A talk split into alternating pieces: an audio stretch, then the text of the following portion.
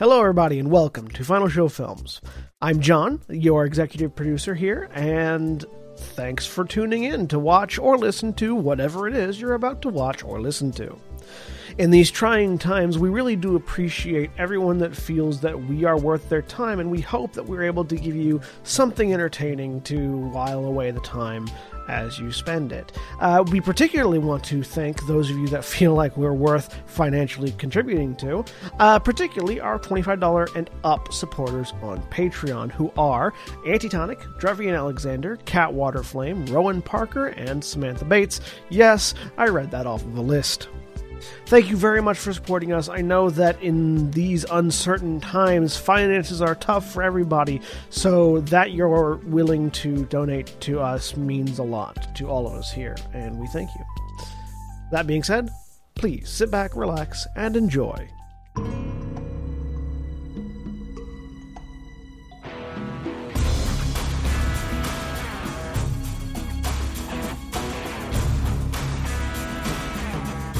We are live. How's it going, everybody? Welcome back to Biweekly One Shots. I am your host, Disaster by Nikki, and this is our wonderful cast today of Stealing the Genie's Eye, a diamond heist game.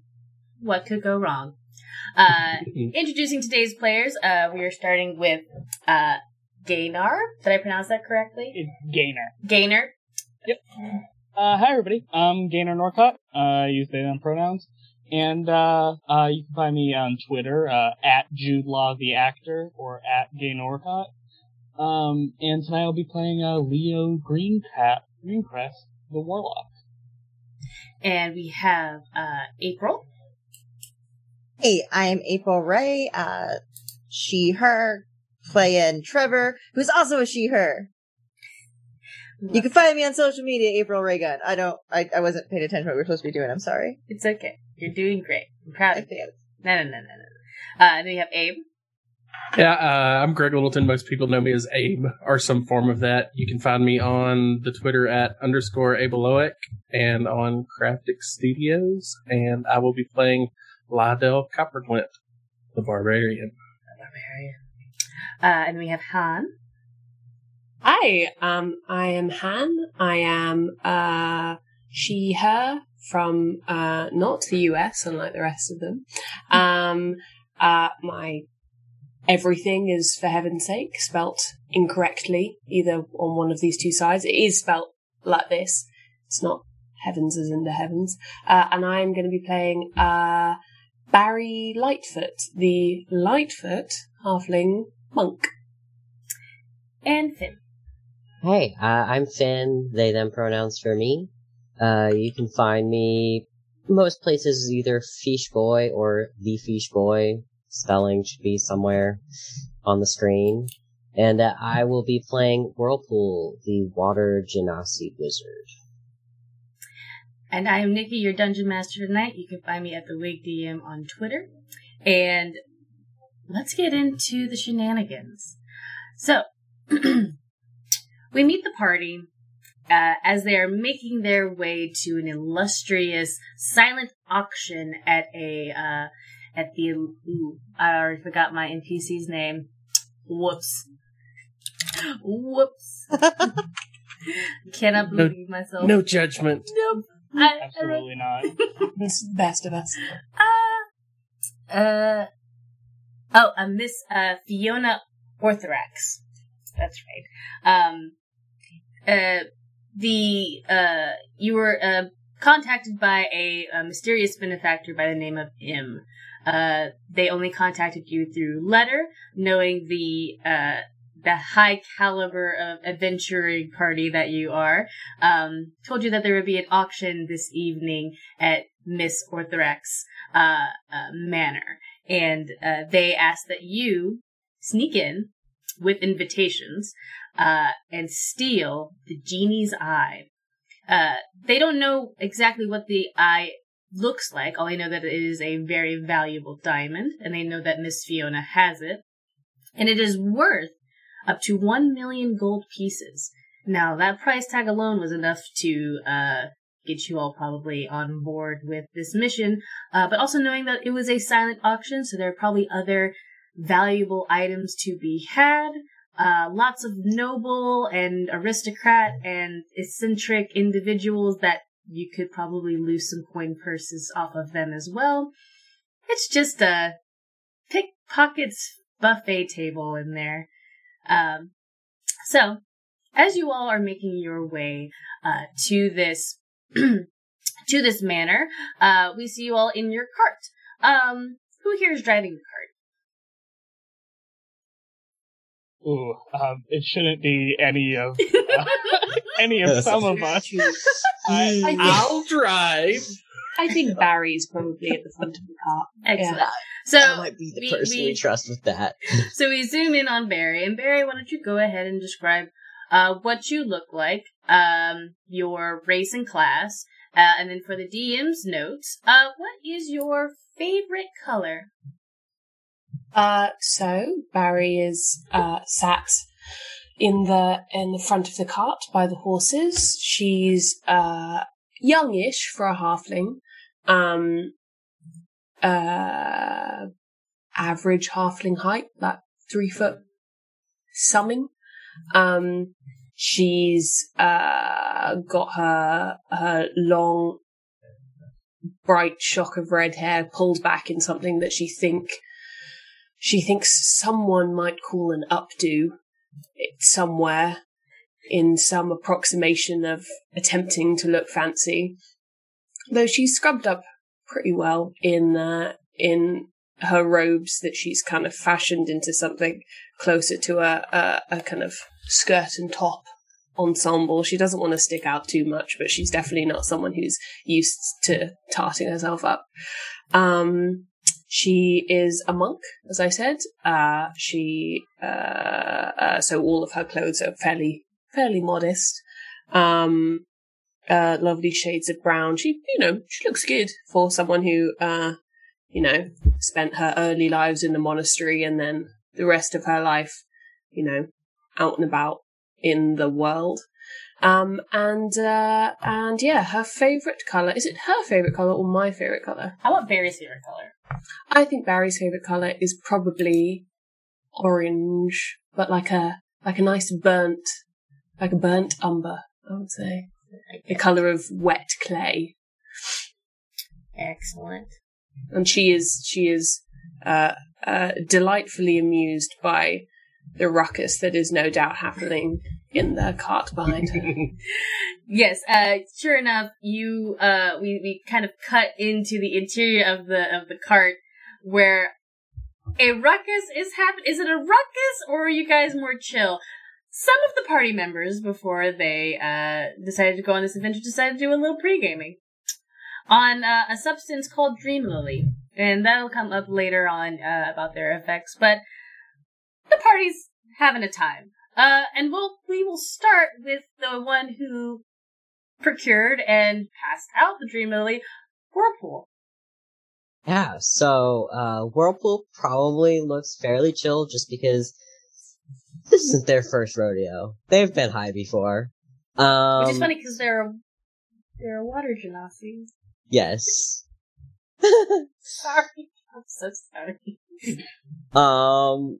So, yes, they are a Water Genasi. They have kind of fair blue skin with, darker blue freckles and kind of shoulder-length black hair, which is perpetually wet. And they have it currently kind of pulled up in a half-up do, so it's a bun, but also some of it's hanging down to kind of be I'm sort of formal for this. And their outfit is definitely an amalgamation of clothes that look like they were not made specifically for Whirlpool and were probably stolen. But they're relatively nice stolen clothes. Nice. And what is Whirlpool's favorite color? Gold, like money. Gold like money. Love it. Whirlpool has a lifestyle. He sticks to it. It's very nice. We love to see it. And probably next to Whirlpool, we have Leo.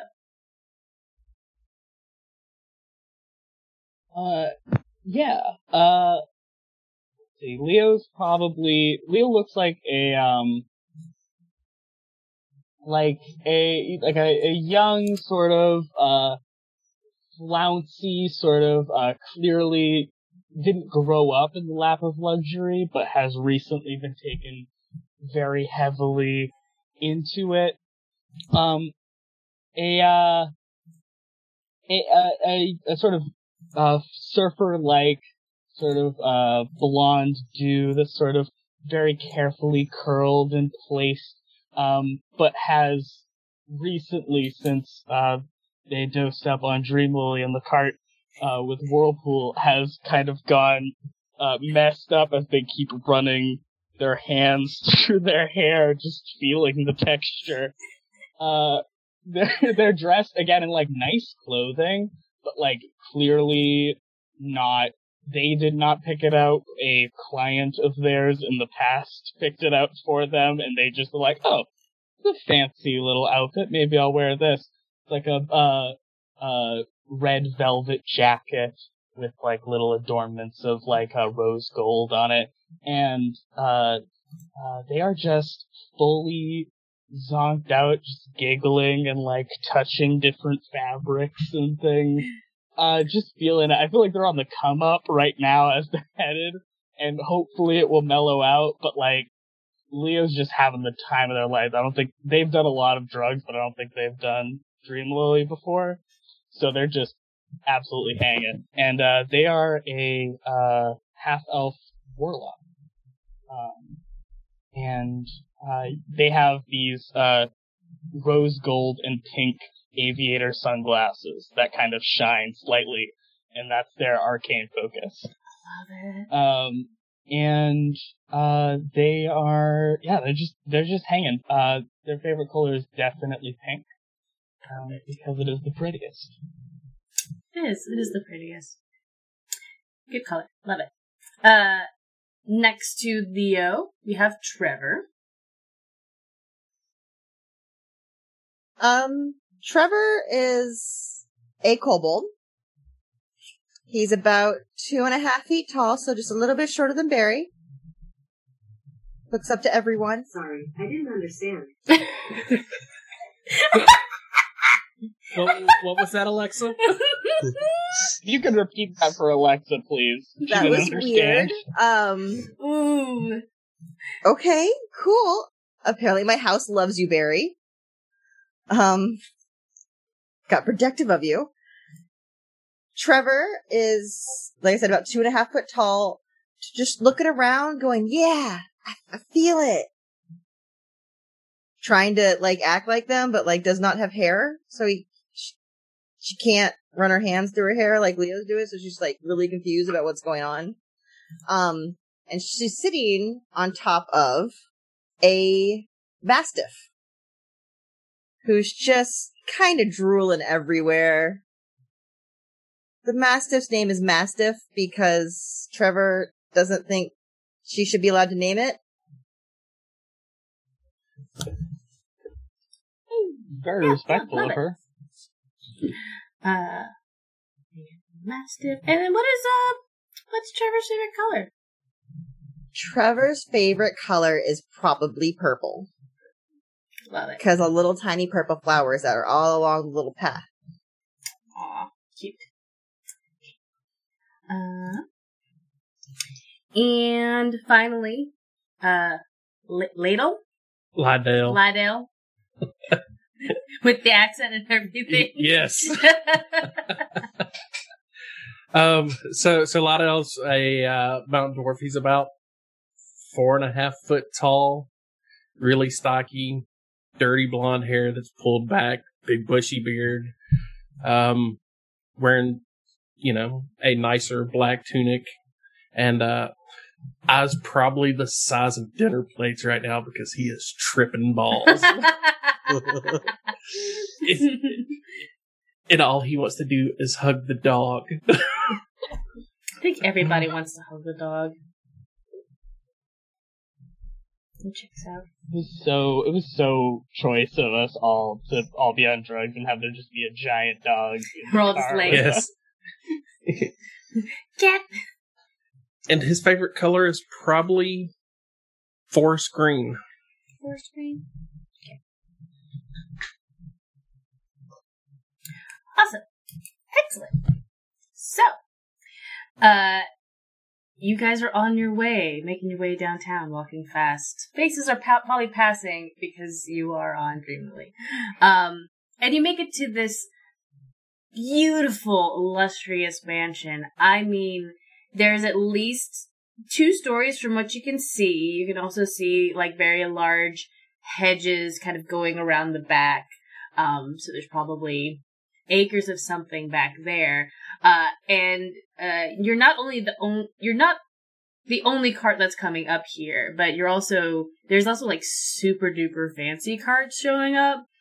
There's also people showing up on like phantom steeds and like a flying carpet or two, or like a flying broom. One or two people you see just like up here on the steps, just like they weren't there before. And now they are.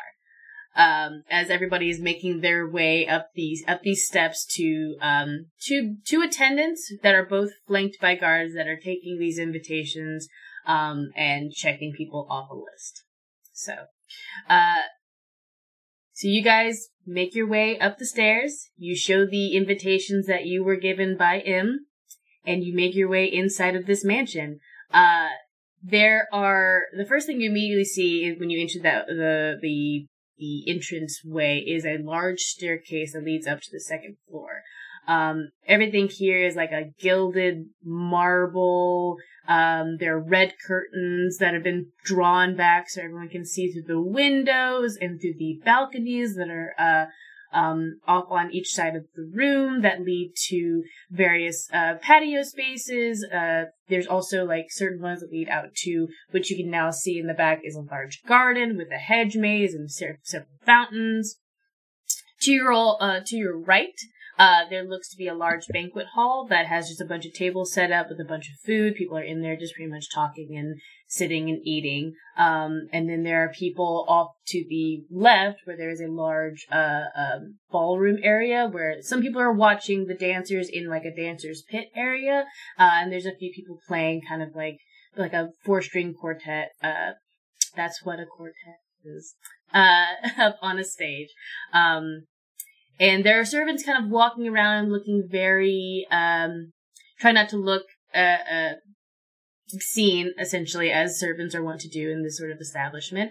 Also, there are guards, but the guards are also kind of like one or two every couple of spaces, staying to the corners, trying not to get into the partygoers' way. A few people are wearing masks here. This wasn't a masquerade ball or anything like that, but some people are wearing masks. And everyone's just kind of like milling about and talking. So yes, what would the party like to do? As some of you are tripping. Those of you who are tripping right now, how do you feel? This is like a fancy establishment. It's very pretty. There are several people that look very, very nice. It smells great. I think at this point, Lydell is probably following his nose.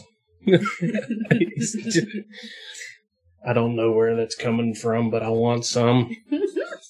So Lydell's following his nose? Yeah, I think Leo's kind of in their element right now. They are very much they're a sugar baby, absolutely. They're a rockin' twink, and I love them for it. And they are, I think they're just looking around. I think they do pull out their emergency mask that they keep on them for in case they show up at a party that ends up being a masquerade. So they pull out just like a real simple gold mask that doesn't cover literally any of their face. It's very. Is it one of those ones that are like pretty much metal, but they're very lacy looking, absolutely, and intricate metal? Yeah, I like it. Thanks. And they're hoping they don't run into any ex-clients. Oops. I'm not gonna lie. When you said a mask just in case, my brain, because of quarantine, immediately thought of like, yeah, face mask. Yeah.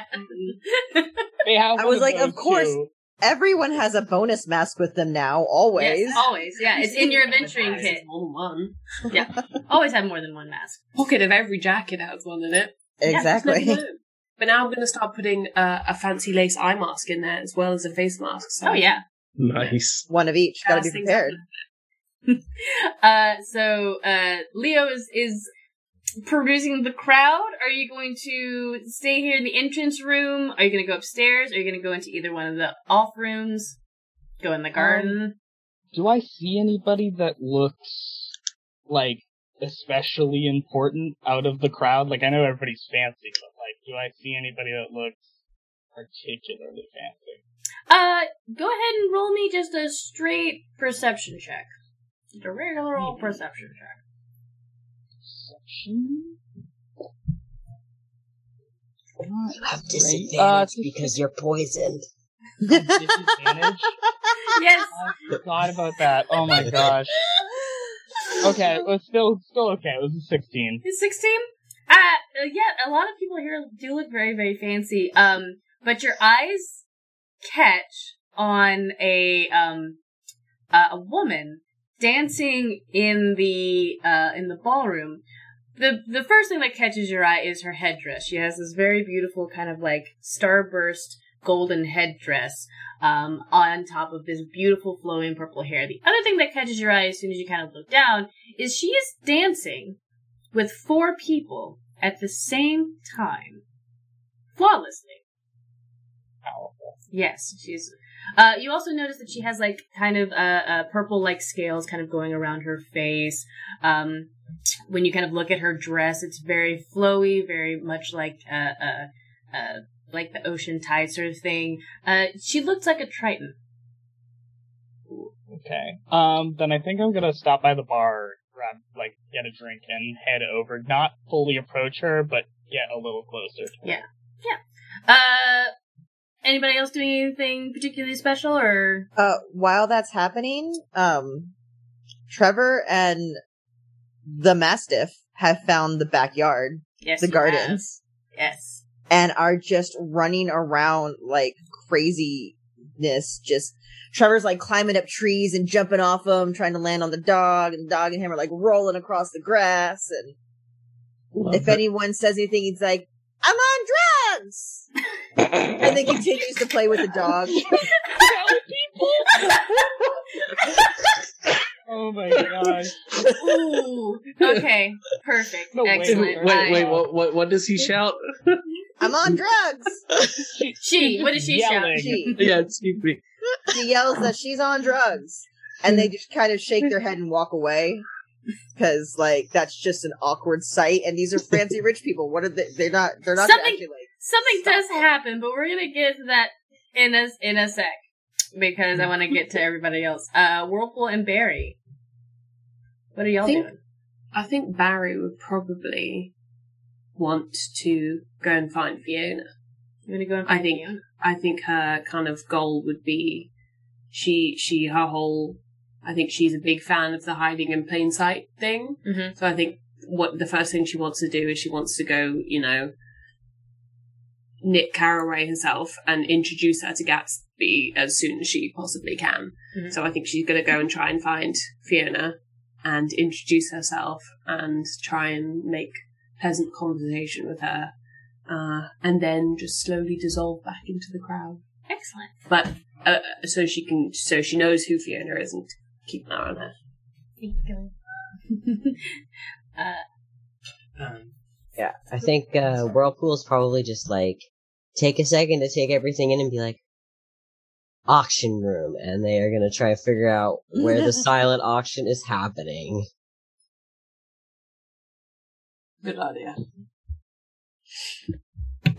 Sorry, that was the husband delivering food, which I'll get to later. What is Whirlpool doing? Sorry. They're going to find the auction room, trying to figure out where the silent auction is happening. Okay, cool. So, Barry, go ahead and make me a perception check to see if you can find Fiona. You don't know who Fiona is, one, and two, you've never gotten it. Even M did not give you a description of them. But, try and find something that gives me off Fiona vibes. Yeah.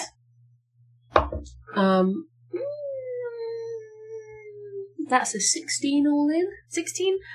You definitely see the Triton woman on the dance floor. You also notice, like one or two individuals, kind of standing off to the side, looking very, very regal, and also just kind of keeping an eye on everything. No one here really screams owner of the house, though. But also, it's a fancy party, and you're not. This isn't your kind of crowd, so you're not really sure how who the person of the house would look like here. Okay. Well, I'll make my way into the ballroom then, if I'm getting some vibes from the Triton lady and also just other people milling about. I'll go into the ballroom, grab a drink, and just keep an eye out. And Whirlpool, you are looking for the auction room. So do you go and try and find it, or do you ask? I think, they'll probably ask. Yes. Okay. Sidle up to someone who looks like they know what they're doing. Be like, hey, can you tell me where the silent auction is happening? Do you ask someone that is working, or do you ask another partygoer? Probably a servant. A servant? Okay.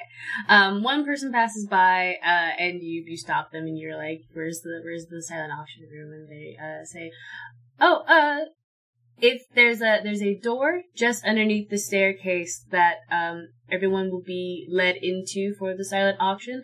Some people, may or may not participate, but, I'm not actually sure which room it's going to be in. I'm relegated to this area, but if you just wait for everybody to get let in, there'll be a procession. Cool. All right, thanks. Have a great day. I'm gonna pull out a vial of Dream Lily and just tuck it into the front of their shirt. They're just me. And then just drift away into the crowd. Just Thank you. That's a really good tip. That's a really good tip. Very good tip. It's a super good tip. Judging by the quality of that we ascertained earlier, that's a very good tip. Very nice tip. All right.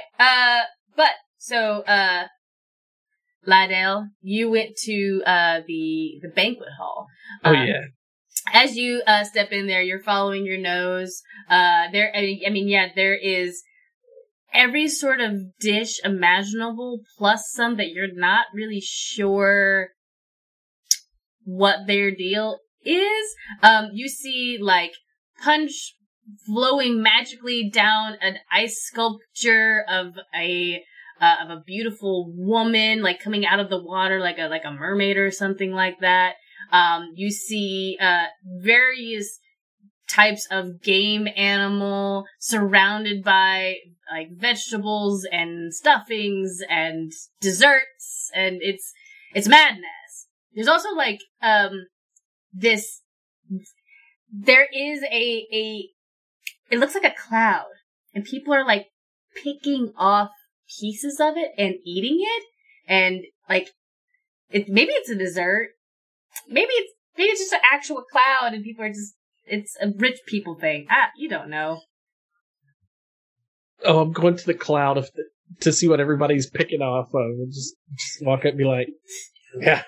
Yeah. You put your hand in, and it's super light. You actually, crush it the first time by accident. Damn it. Because it's just you're not sure how strong you're supposed to be right now when you're...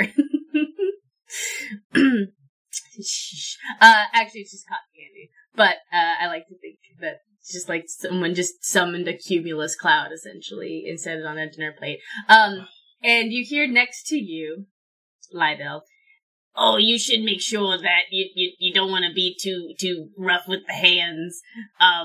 You see a pair of gnarled green fingers grab very gently the piece of this cloud, and holds your hand and puts it in there. Just there you go, pal. Thank you.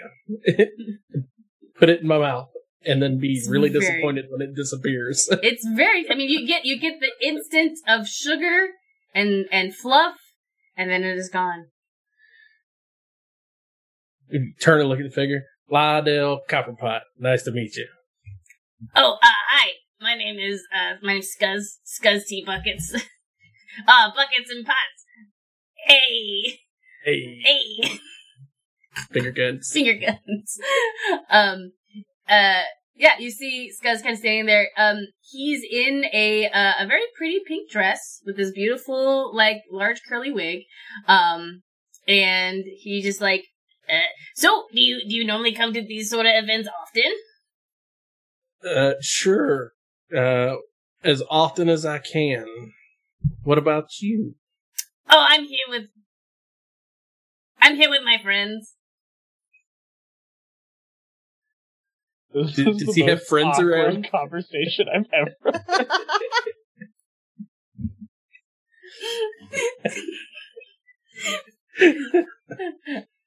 I'm here with my friends, and we are here enjoying the party, and we are also here to look at the beautiful auction items. What? Anything in particular? No. Insight check. Yeah, yeah. Go ahead and also roll me a. I mean, it's a disadvantage because of the dream, Lily. I don't want to be this person, but it kind of sounds like he's lying. Is this the first time Scuzz is going to get away with a lie? No. That would be a 2, Nikki. A 2? I actually need to roll this because, Do you really? Yes. Scuzz could always net 1. He got a -1. Because Scuzz cannot lie for the life of him. He was kissed by a witch. No. He's just bad. He's just really bad. Like, even you, Lydell, with your inebriation and you're not sure how this candy cloud thing is supposed to work. The way that this goblin is talking and shifting its eyes. This boy is a hella lion. Excuse me. Calm down, LaCroix. Calm down. But you're not sure about what, though, because you did get a 2. Lying. Something's not right. Yeah. Lie in there. Could they be lying about the friends thing? Or what's the lie here? You weren't supposed to eat that cloud, dude. Yeah, you totally. No, everybody else was eating the cloud. Yeah, everybody's eating this cloud. It's a bad idea. Yeah, no, yeah, it was absolutely a whippet. You're gonna have a bad time. Oh. Why don't you introduce me to your friends? They've got to be good people, right? Yeah, no, they're super duper swell and awesome. That's a silly question. Of course, you want to meet all of them. They're all great. One sec. And he, like, takes you by the hand and he starts leading you, towards the garden area. Nice. So you have to cut through the entranceway and then you're going into the ballroom area. Yeah.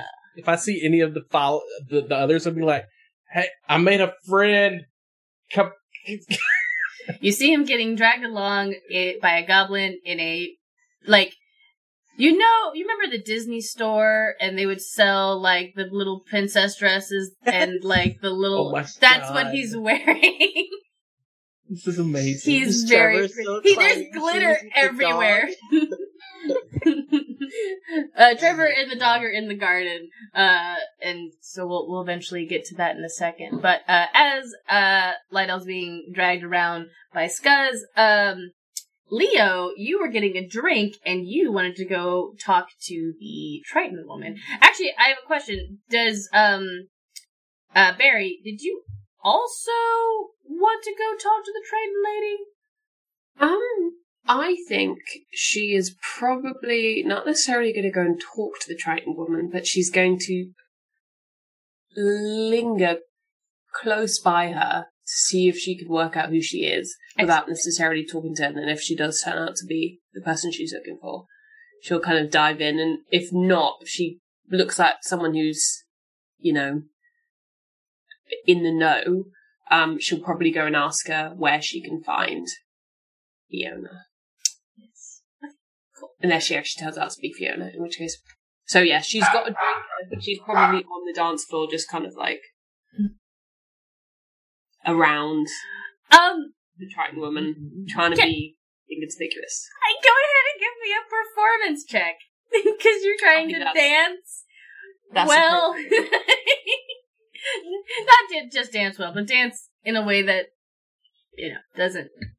Casual dancing. Casual dancing. Oh, great performance, weren't I?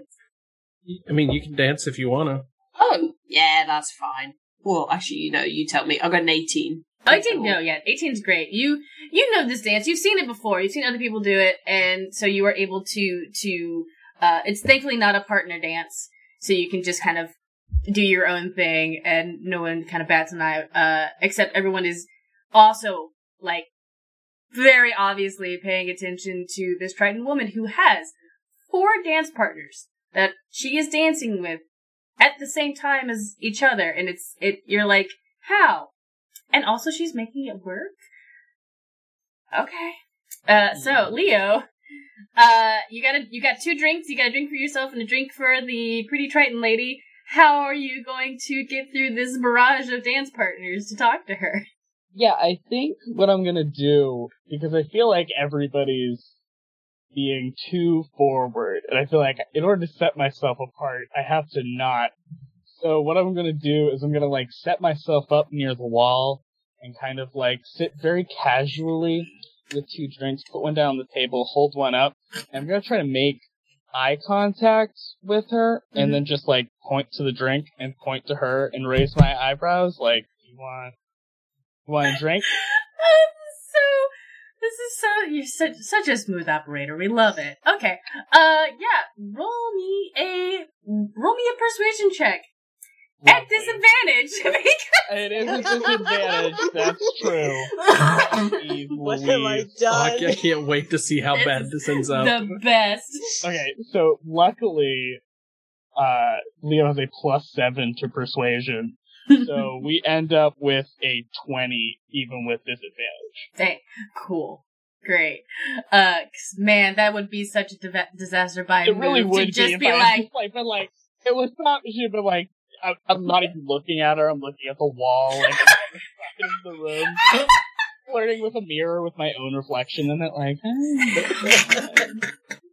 That was so funny. Right? Not the first time I've accidentally flirted with myself in the mirror. Not this week, anyway. It's so funny. I love it. Okay. All right.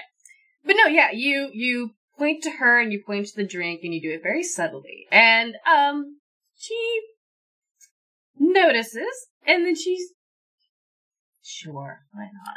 So she excuses herself from, her, entourage, we're all very sad to see her go. And, it's not just, it's like 2 girls, 1 guy, and someone unidentifiable, like, that were dancing with her. So they go off and they dance amongst themselves.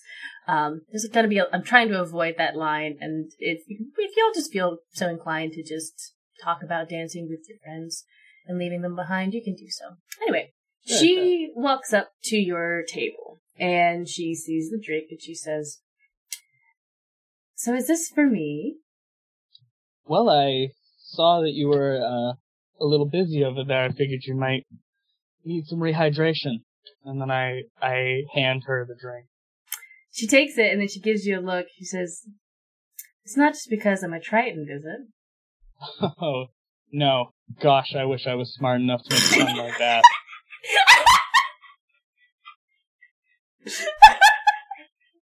Leo is not smart. So good. I love it so much. Such a old bimbo. They are truly stupid. I love it. Oh my god. Whew. All right. Yeah. No. She actually does laugh at that. She thinks you were telling a joke. Sure. If that's better. So she takes a sip of the drink. And she doesn't sit down. She just says, so Did you just invite me over here for a drink, or did you want to talk, get to know me? I mean, if you would like to be known, I would love to get to know you. Of course I want to be known. Sorry, I didn't actually... That was Nikki not meaning to speak over you, but I guess she does. She doesn't care, because she's a fancy bitch. Totally fine. I think Leo takes it in stride. I think they're very used to the elite just kind of walking all over them. Yeah. So they're just kind of like, oh, my name's Leo. And reaches out their hand very kind of, like, gently and, like... So like, with a sort of lilt to it. Yeah. Barry, are you still trying to, like, keep an ear out on... I think when she saw the woman walk over, she's obviously spotted that Leo's over the corner and they're doing their, like, tricks.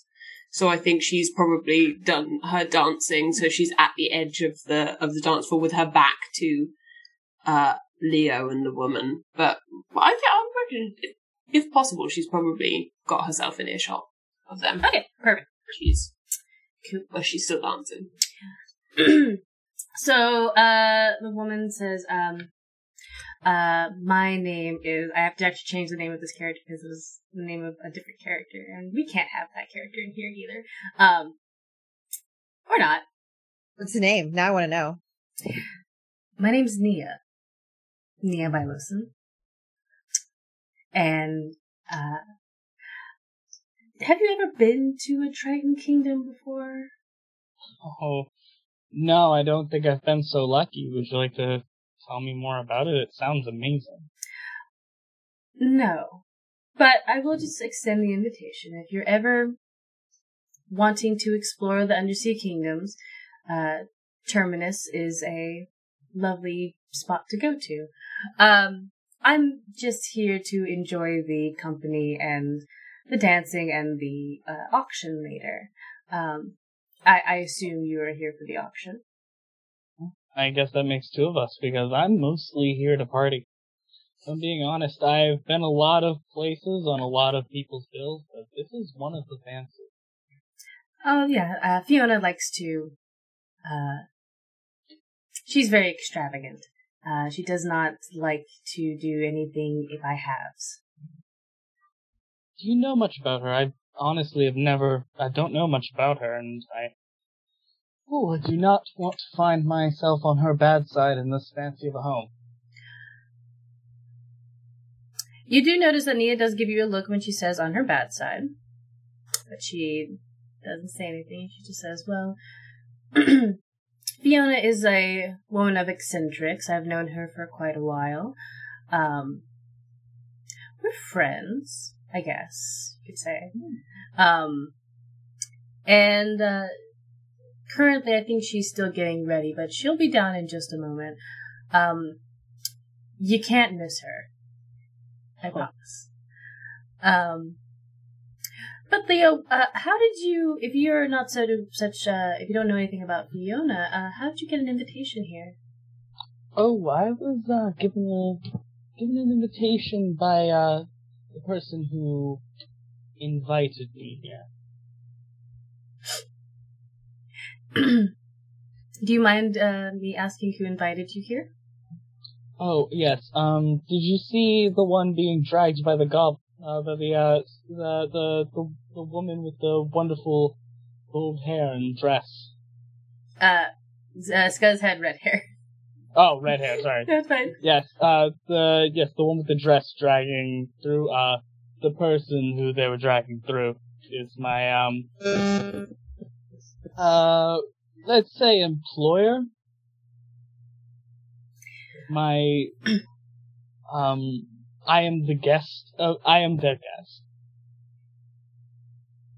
I didn't see, a woman with red hair dragging along your employer. You should introduce me. Oh, that's actually a great idea, yeah. Honestly, you'd expect to be brought to a party like this and be given some attention, yet here I find myself. Yeah, you certainly can go introduce you to them. They headed out to the garden, right? Mm-hmm. I am going to take my time walking very slowly and, like, carefully, like I don't have a care in the world. I was really hoping she would not question this, but here we are. Here we are. Walking slowly towards the garden. And Barry, are you trailing after them? No, I think Barry has found out enough of what she needs to know. Clearly, the Fiona of the house is not around and about yet. So I think she's gonna walk back into the main hall and just kind of like lean up against one of the walls, sort of near one of the security guards, and sort of make conversation with them, but not in a way that seems weird. Only if they look like, you know how when you stand next to someone awkwardly at a party, you don't necessarily want to say something, but sometimes you look over each other and you are like, all right, and maybe you'll start chatting, but she's sort of on the hunt for information, but not really. Yeah. She doesn't want to make herself too conspicuous. I will go ahead and say that if you post yourself up to next to one of the guards, they do not pay you any mind. They pretty much just kind of keep an eye on the party. Okay. Well, then she is going to, for now, if nothing happens, she might go do something else, but for now she's just going to chill and wait for Fiona to arrive. Excellent. Whirlpool, you just gave someone some Dream Lily and then just began walking. Are you going to... Just where are you going? Blended right in with the crowd. Yeah, you're blending in with the crowd. You even got a drink. Are you on the dance floor then? No, they're sort of, meandering, trying to, blend in with everyone else's motion and just kind of listening to what's happening, watching what's happening, just taking it all in. Yeah. Feeling euphoric because they're on drugs and just maybe I'll learn something interesting. Maybe I'll find someone who needs a hit of drugs. I don't know. Go ahead and give me a quick perception check there, Whirlpool, at disadvantage because of the wonderful Dream Lily. It's going to be a natural one for a 4. So you don't notice your friends walking towards the garden, and you also don't notice somebody... It takes you a minute to notice that someone has been tapping your shoulder, for a couple of seconds. Yeah. Yeah. They literally, jostle you. You think someone's bumped into you, and that when you turn around. Can I help you? And you see, this, sorry, I had to think of a person and what they actually looked like. You see a man, beautiful blonde hair, kind of tied up in a ponytail. He's wearing mostly greens and blues. And he gives you just this winning smile of just there's a sparkle when he smiles. And he says, yes, I couldn't help but notice, you seem to be having a lot of fun at this party. Oh, always. I was wondering if you could help me have some fun at this party as well. For the right price. Did Whirlpool just immediately get clocked as a dealer? Yeah! That kid definitely has got drugs. He thought he was being subtle as he popped it in there. Yeah. They were fully walking around whatever, and then oh, no, they literally... Everyone's just oh, yeah, that one? Defo. In the pocket and just gave him a massive wink. Yeah. They said the word wink out loud as they put it in their pocket. That's the level. So inconspicuous. Whirlpool, this guy says, well, why don't you and I step out somewhere that's a little more quiet and we can discuss pricing. Some of the people in this crowd like to, well, they don't like to have the kind of fun you and I want to have, so I don't want to get you in trouble, but I also kind of bored. I mean, I can spice your life up in more ways than one. And he cocks an eyebrow, like, oh, okay. We'll see how this goes then. And he leads you out to, also to, like, the garden area, but, like, off to the side just a little bit. There are some guards, but they're not the same. Okay. They don't care. They get paid to make sure that no rough housing happens or people try to go into places that they're not allowed. They don't care if drugs are happening. This guy who walks you outside, he says, by the way, my name's Elliot. It's lovely to meet you. The pleasure's all mine. And what name might you go by? Tonight, anyway. Oh, you can call me whatever you want, but... Yo, back off my brand. No, I'm the disaster pie. What are you doing? Listen, you said blonde and shiny smile. I was like, is this for me? Okay. I'm just out in the backyard playing with my dog. We're throwing plates. Good boy. Come on, you can do it. But my friends call me Whirl.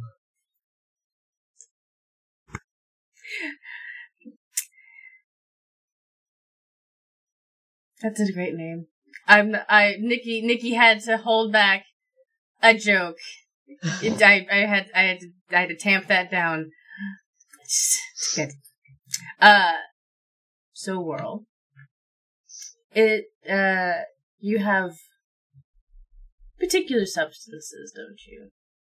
Well, one in specific. So I'm more than happy to share. Well, I've got gold pieces. What exactly do you have on you? And, I can pay top dollar for it. Top gold piece for it. Well, I have some of the best Dream Lily you could ask for. Do you show him? I kinda, like, put one hand in the side of the nice coat just so it pulls back to the side a little bit and he can see where there's, like, the vials on my belt. Mm-hmm.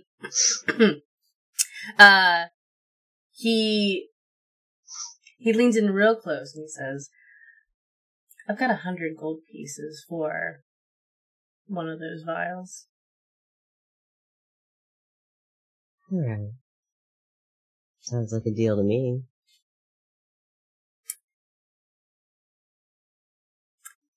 You know what? Make it, I'll actually pay 150 and I'm also gonna go get you a drink. How about that?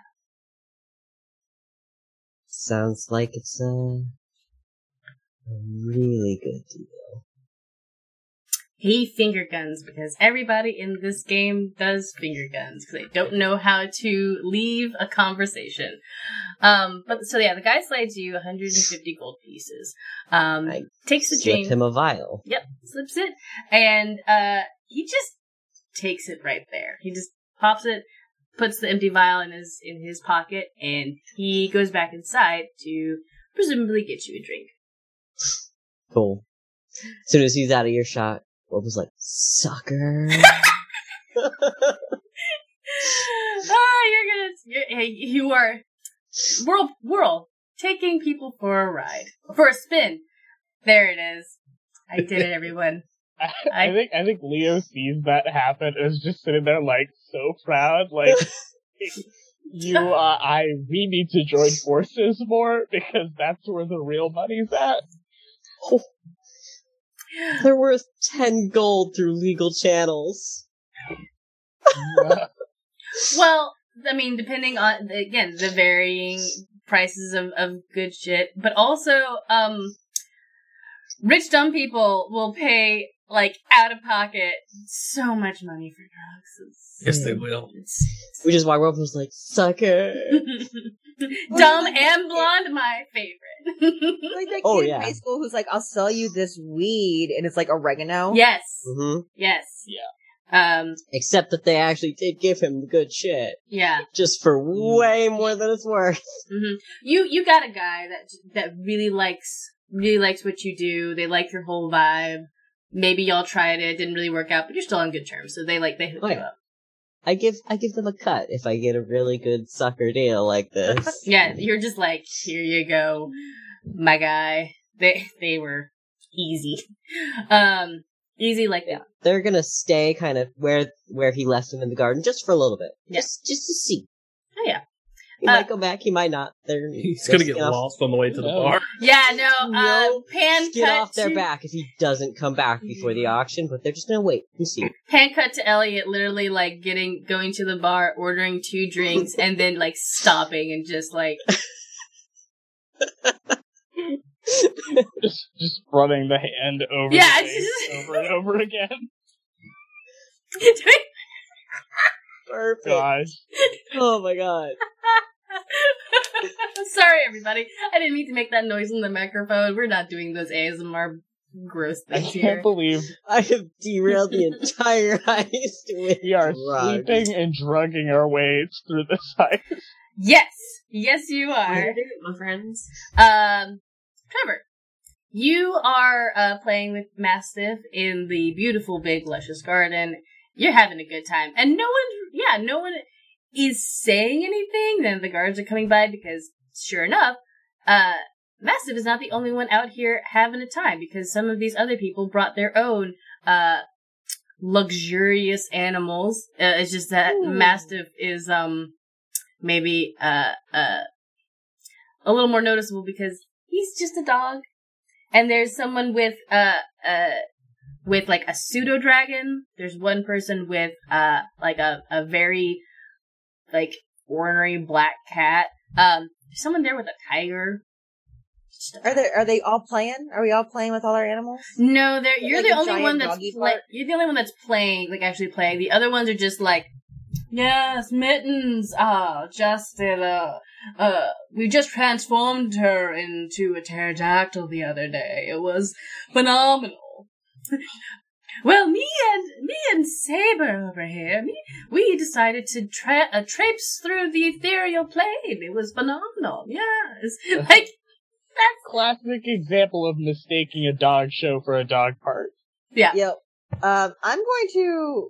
And they are definitely looking at you, like, who is this person and their dog just playing around being loud and shit? But they're not, obviously they're not going to say anything to you. Canonically, Taco and Garrel the Binacorn also have to be here. Yes, they are here. Taco's just like, oh yeah, Geralt over here. That's absolutely his kind of party. Yeah. And Geralt's like, yo, what's up? Actually, Taco is there as Geralt. I'm a horse. Yeah, what's up, I'm a horse. What's up, I'm a horse. Let's get some oats. Yeah. But I can imagine Geralt does not get around with the quote-unquote horseplay. No. So, it's just... We totally have, like, a tennis ball on an arrow. Yes. On a string. Yes. So I'm like shooting the ball off and he's like running and getting it back and forth. That's pretty great. We're causing a little bit of chaos. He's running up all the other animals trying to get them to play with him.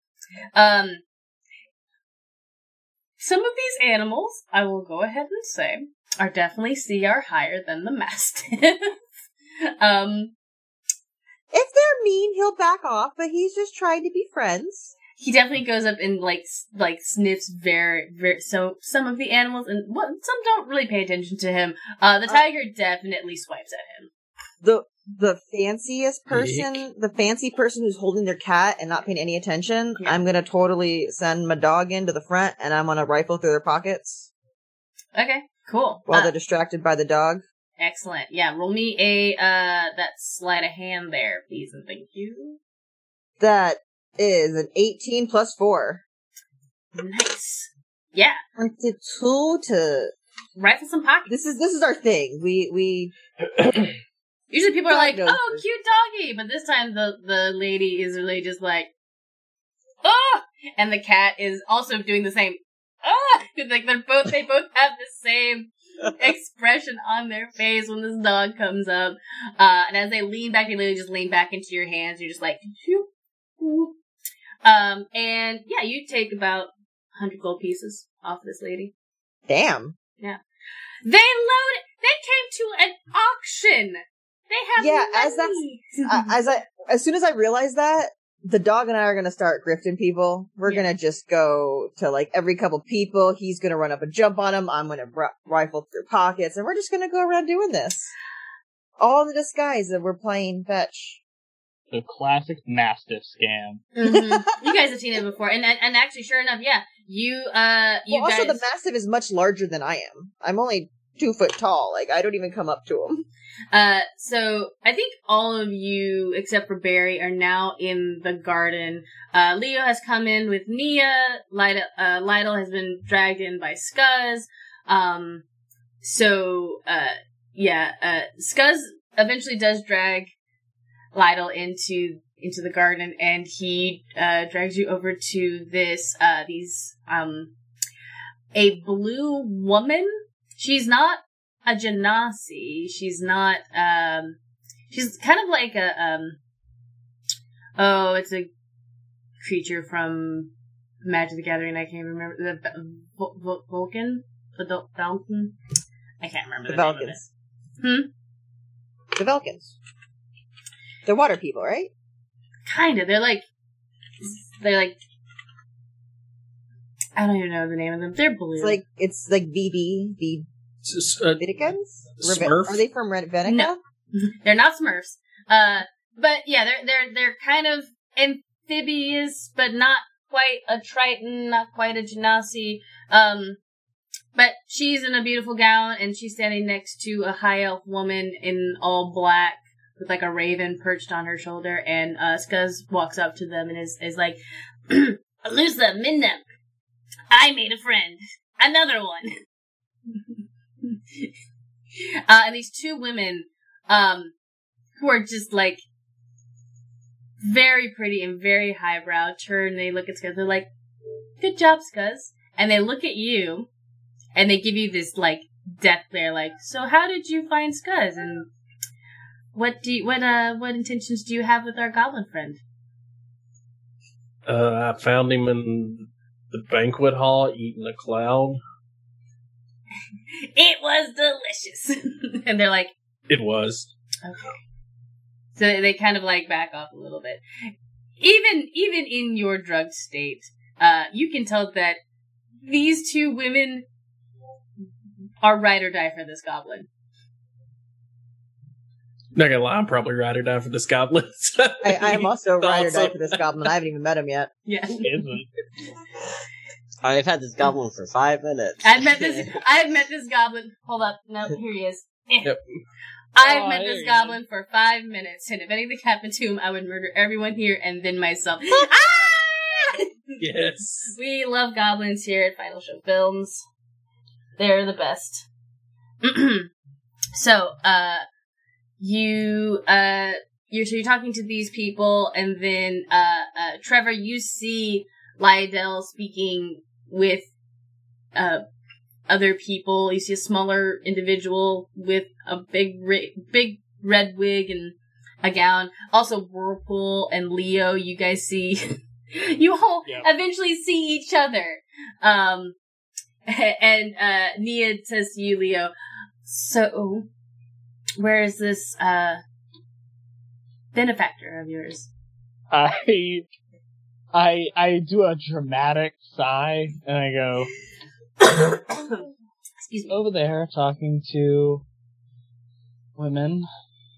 You know, honestly, when I get invited to these things, mostly I just expect to come here and find somebody interesting to talk to. I don't usually get much attention during the event." "Well, that's a shame. You seem like a very interesting person." Thank you. She definitely says that in a very like offhanded way and begins walking to... Do you point out Lydell? I kind of point generally in that direction, but I don't point... I'm worried about what will happen if I put Lydell in this situation without Eddie. That is smart. So, just real quick, as we're walking over, I am going to cast message real quick to Lydell and say, like, if anybody asks, I am definitely your escort for the night, and nobody, you just go with it. Whatever I say, just say as little as possible. And then I just walk over. Again, taking my time as if I do not have a care in the world, but internally I am freaking out. Oh no. I really thought this was gonna be the fucking chick, and I was still quite high. Oh yeah, I'm also tripping out. So is Lydell, and he just had a voice in his head.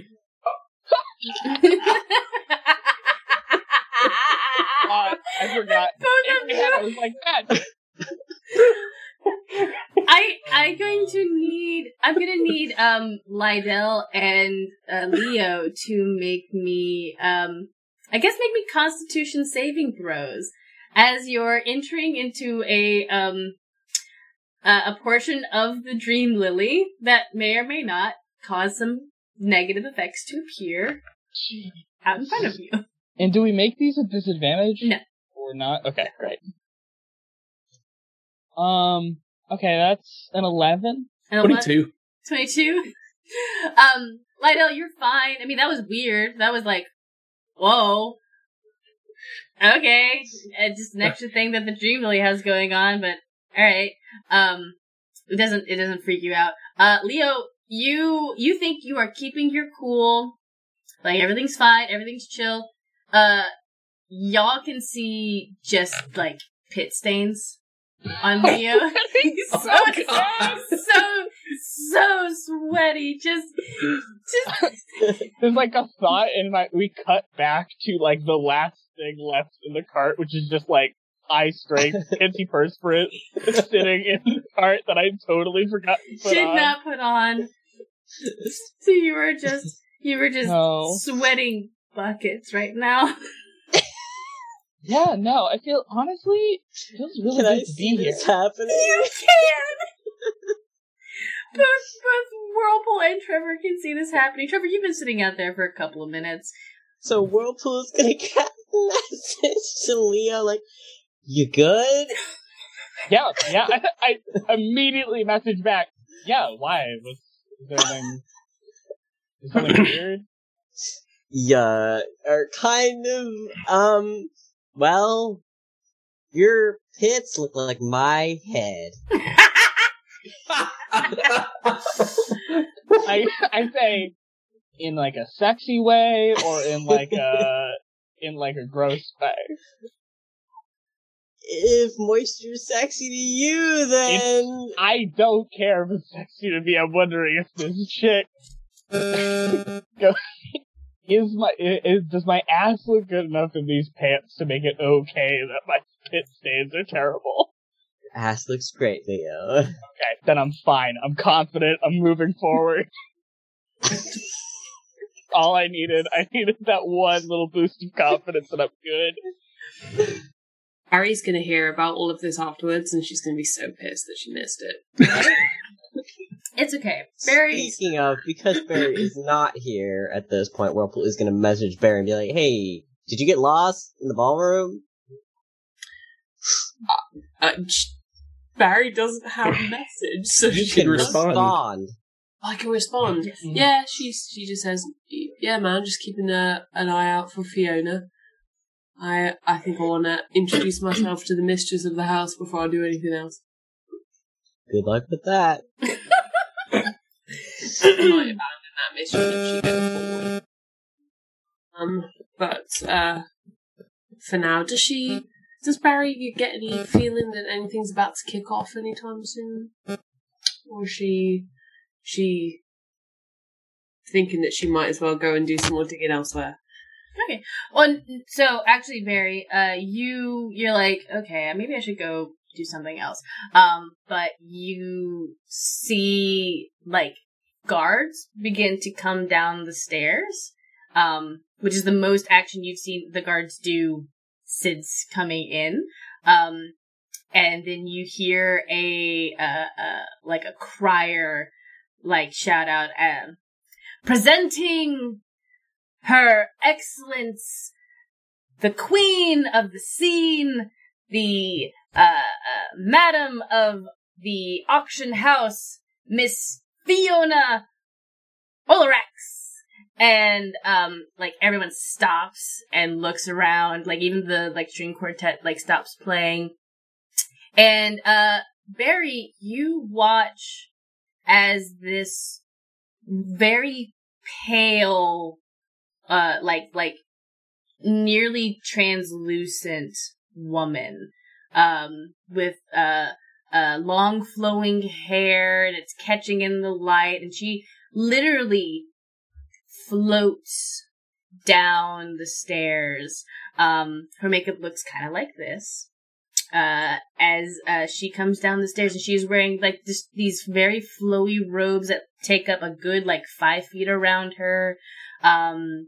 And she descends the stairs, and she just kind of looks at everybody, and she just says, "I am so happy to have all of y'all here at my party tonight. We are just going to have the best time at the auction later, which will be happening in about 15 minutes. So, the door will be open when the auction is ready to start. And, y'all just follow the procession of ushers. It's great to have y'all here." And she floats to the banquet area to mingle. Excellent. Well, I think Barry follows her. Yeah. Does Barry say anything to her, or just, follows? No, I think she probably waits until she can strike up a conversation around food. Yep. So you guys outside in the garden do hear the it's not like you don't hear from outside, but you hear someone announcing something inside, and you do hear a commotion of everybody kind of going to see what's going on.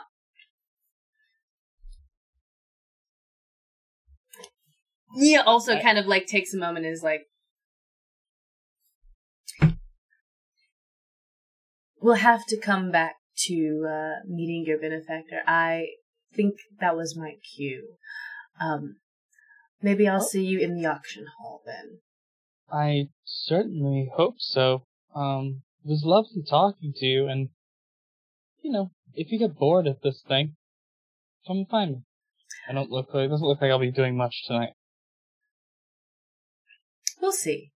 Keep up the energy you've got going, and we'll see how the night progresses. I wink at her, and fully the sweat continues to drip. Yeah,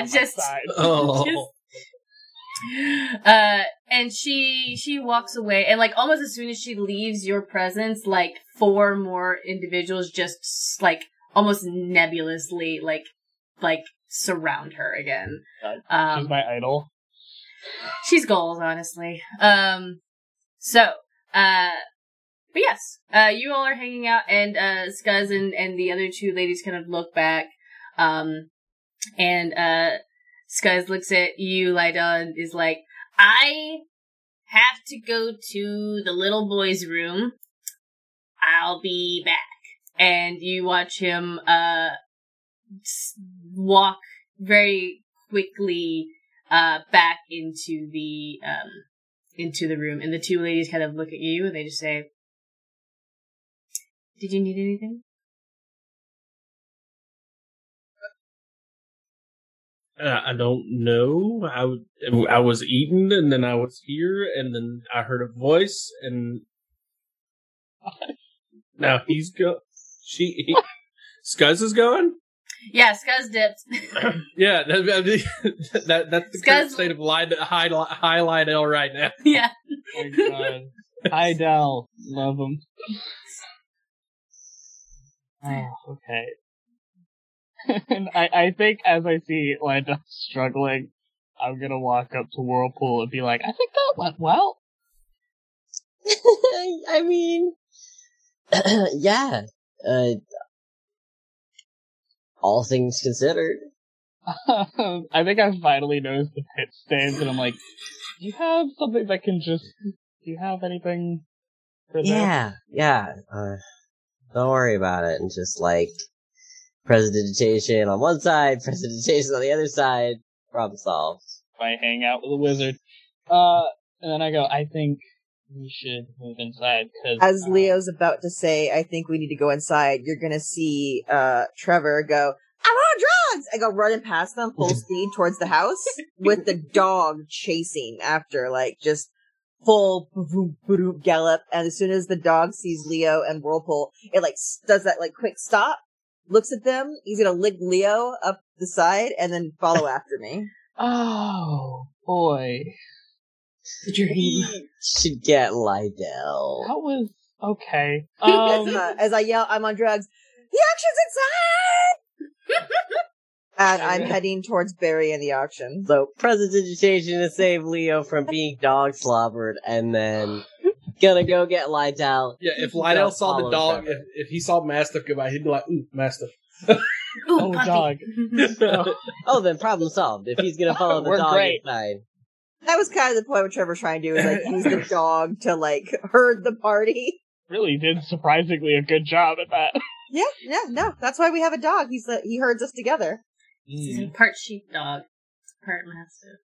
Well, like, might as well herd the other two people who are high and not in a good way. Yeah, I think at this point, like, I think Leo is starting to be like, all right, you're on drugs. You gotta not things are not working the way they should. Just let's stay near your trip doctor. We're gonna stay, and I'm just gonna be like, we should go find our designated driver, because I think the auction's about to start. Yes, I can imagine them coming in. You can to see Barry walking into the dining room. I think she's probably following Fiona. Yep. At a reasonable distance. She wants it to look, casual. Yeah. As you are very casually following Fiona, Barry, you don't need to roll a perception check for this. It's very obvious. As Fiona makes it into the banquet hall, and as she is talking to the myriad of people that kind of come in and talk to her as the master of the house, she turns, and you couldn't see before because the robes were kind of billowing above her, kind of like at her neck, but now that she's kind of staying still, they kind of like mellow out, and you can actually notice that there is a necklace around her neck. It's a plain gold chain necklace with like a medallion in it, and you can tell that something is supposed to be in there, but there's nothing in there. It's interesting. Yeah. All right. Cool. Well, I think if she sees Fiona helping herself to any food, mm-hmm. and there is a break in conversation, I think she's going to go up to Fiona and attempt to chat to her. You watch as she goes over to that big old fluffy cloud-like thing, and very like effortlessly, like doesn't even touch, just kind of like gestures to it, and it pulls out this wisp and it swirls around her, and she nibbles on it very daintily. Mm. I think Barry will sidle up beside her and attempt to do the same. Just she's got no idea what this thing is, so she's just going to attempt to do the same and say, "It's what are you put on them? Do you try to like gesture towards it like she did, or do you actually try to just grab a piece of the cloud? I think she puts her hand out very slowly just to see what it feels like when it hits her palm, mm-hmm. and if she can feel something, yeah, she will sort of just be like, yeah, it does feel like cotton candy feels, like very, very light, but it is tangible. So you can. Yeah, I reckon she'll break off a piece. Okay. Yeah, and say, I don't think I've ever eaten a cloud before, but the first time for everything, I suppose. And Fiona turns and looks down, and she's just like, well, aren't you just hi? And she definitely squats down. And it's just like, hi there. My name's Fiona. What's your name? My name is Enabara, but you can call me Barry if you like. It's a pleasure to meet you, ma'am. I would love to call you Barry. Oh, it's just so nice to see you here. Are you here for the auction? I am indeed. I'm very excited.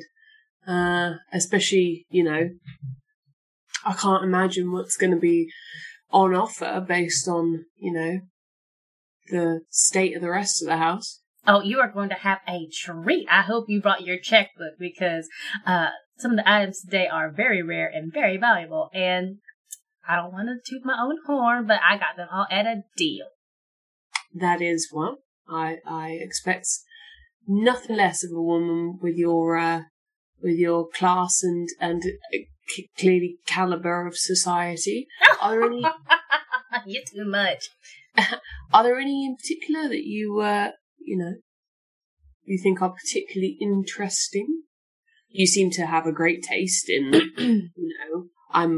It may not look like it, but I'm a fan of, fashion and the pretty shiny things. So if there's anything you think that I might, be interested in, because your dress is absolutely beautiful, and that necklace as well is stunning. So you clearly are a woman of taste. Go ahead and roll me a persuasion check. You're not making a face like that. You're excited about that. Well, I'm like. Oh God! At least you're not high. Thank you, dice gods. That is a 19 in total. Nice. Yes. So she's like, well, thank you for the compliment on the dress. It's from home. Brought it here myself. And as for some of the items, I don't want to toot my own horn, but there are several objects that I brought specifically from my hometown, that I think a lot of people here are really going to enjoy. A few portraits, a book or two, and maybe one or two jewelry items if you like fashion. I will definitely keep my eye out for them. For sure. Barry, how? I'm going to shoot... we've seen Barry at this point, right? Mm-hmm. As we walked in, I'm going to shoot a message towards Barry and be like, do you think she is going to have anything of particular value on her that we might need? Like, do we think she's the type of person to have something on her right now? I think Barry's probably got a pretty good look at her robes by now. Oh, yeah. And probably is at pocket height.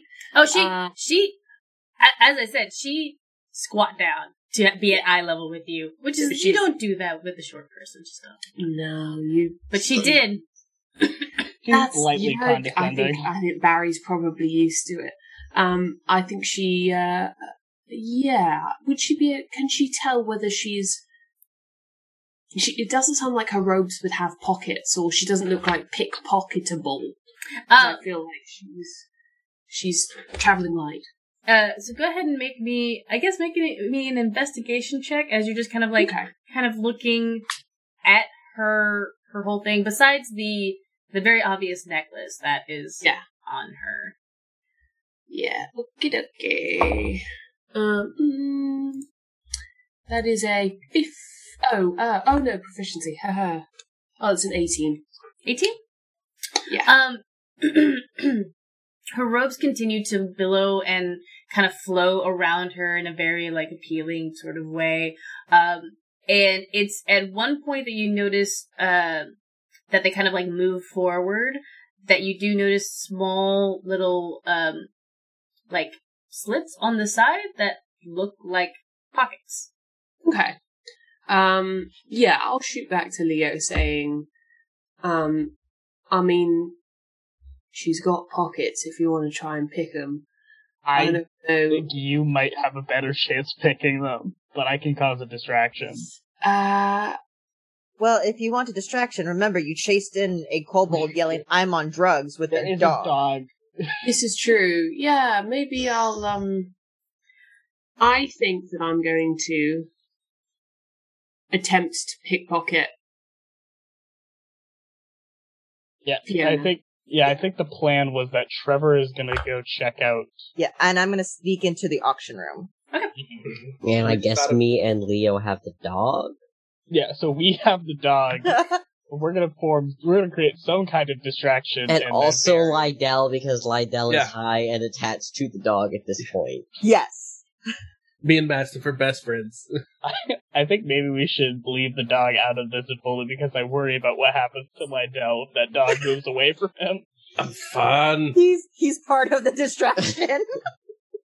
It'll be fine. It's fine. Look, right? It's fine. Look, me and Mastiff are going to walk to the table, and I'm going to pick up whatever kind of game they have, and I'm going to take a bite, and then I'm going to give the Mastiff a bite. And then I'm going to take a bite and give the Mastiff a bite. Also, on the down low while all of this is happening, Whirlpool. Sorry. Whirlpool's gonna, like, slip a hand in their pocket to where they have their arcane focus, and they're gonna cast Locate Object. Okay. There it is. And he finds more drugs. Yes. I do find specifically, like, they're trying to picture, like, the jewel, the genie's eye, picturing a diamond really hard. So, by the definition of the spell, if you do not know the item that you were looking for, like, if you do not have a clear image of it in your mind, which you have not seen the genie's eye, the spell does not work. You don't spend a spell slot, you just, like, you try to start the spell, and it just doesn't go off. Get the doo-doo-doo. Yeah. Well, they figured it was worth a shot because they're high, you know? Yeah. Dial-up modem noise. Uh-huh. Sorry, the item that you were trying to locate cannot be found. Please try again. Message 7. Okay, then I think it's on Trevor to search the auction room. Yeah. Yeah. Good luck with that. And I'm gonna try and pickpocket. Yeah. So I think we'll activate Mastiff. Activate. Go. So several rolls are going to need to happen at once. But first, Trevor, when they point out where the auction room is, they point to a door. The door is currently not open, so you will need to. So that room has not been opened yet to the public. So, let's see, what goes off first? I think, Trevor, are you waiting for Barry to pickpocket Fiona before you go into the auction room? No, I'm not going to wait for Barry, because no one told Trevor about that. Okay, yeah. Cool. Then, Trevor, going up to the door, do you just open it? Yeah. Excellent. You just I'm gonna open it gently. I'm not gonna cause, like, a big, like, I'm on drugs! And open the door. I'm gonna, like, just walk up to it, kinda sneaky. Mm-hmm. No one noticed me. Yeah, roll me that stealth check. You have been screaming that you were on drugs, but you are actually not on drugs. No, I did not. Oh my god, I forgot that Trevor isn't actually on drugs. Yeah, no. Trevor is faking everything out. 22. Nice. Yeah, you are very stealthy. And you make your way over to the door. And you just open it? Yeah. Open it, slip right on in. The door is not locked. Didn't think it would be. Awesome. Yeah, you slip on in, and this hallway goes down for a good maybe 30, 40 feet before turning, forking off to the left and to the right. There are 5 doors on this hallway. God damn it. And you can see that there is another door at the end of the hallway, and then more doors presumably going to the left and to the right. Okay. So, we'll get back to Trevor and his door adventure in a moment. Barry, you are pickpocketing Fiona. This check is going to be at a disadvantage, not because necessarily Fiona is watching you, but because everybody is watching Fiona. Are we releasing the dog, though? Because we're in communication. That's true, you do have the dog. Yeah, so, yeah, let's see, who all is doing the dog command, or all three of you doing it at the same time? I think me and Whirlpool are over by, I think Lydell, I don't know if Lydell wants to let go of that dog. I can let go of the dog. But he's on drugs. If you slap the dog on the ass and he runs, Lydell's gonna be too drugged up to realize what's going on for a second. Yeah. But I think it's me, Whirlpool, and Lydell are all kind of doing the dog thing and then trying to draw as much attention towards the dog so that Barry has more of an opportunity. Okay. So, in that case, so the two people who are commanding Mastiff to do a distraction, both of you go ahead and roll me animal handling checks. At disadvantage, super high. Mm-hmm. Yeah, or you can both roll it at disadvantage, or one of you can roll it as a straight roll. Oh, roll it straight, because I rolled and I don't want to tell you what I just rolled. Okay, so I'm rolling. Yeah. Rolling animal. Okay. I'm rolling straight animal handling. Ooh, 19. Hey. All right. Oh boy. So Leo, you go up to Mastiff. You don't look super happy with you. What do you say? Double ones when I try. Ooh, you throw those dice away. Yeah, get rid of those. Just yeet them across the room. Yeah, honey, just get rid of them. We will send you new ones. Boy. So, what does Leo say to Mastiff? I don't know. I think I lean down and I think I'm gonna flavor this as, calling on my, warlock powers, which, of course, just give me a magically potent amount of confidence. And I just go, you ready to have some fun, Mastiff? And then I just, a light tap on the ass. Fucking send it. He just books it, running underneath tables and then immediately jumping onto tables. There is a commotion. Everyone is just like, what?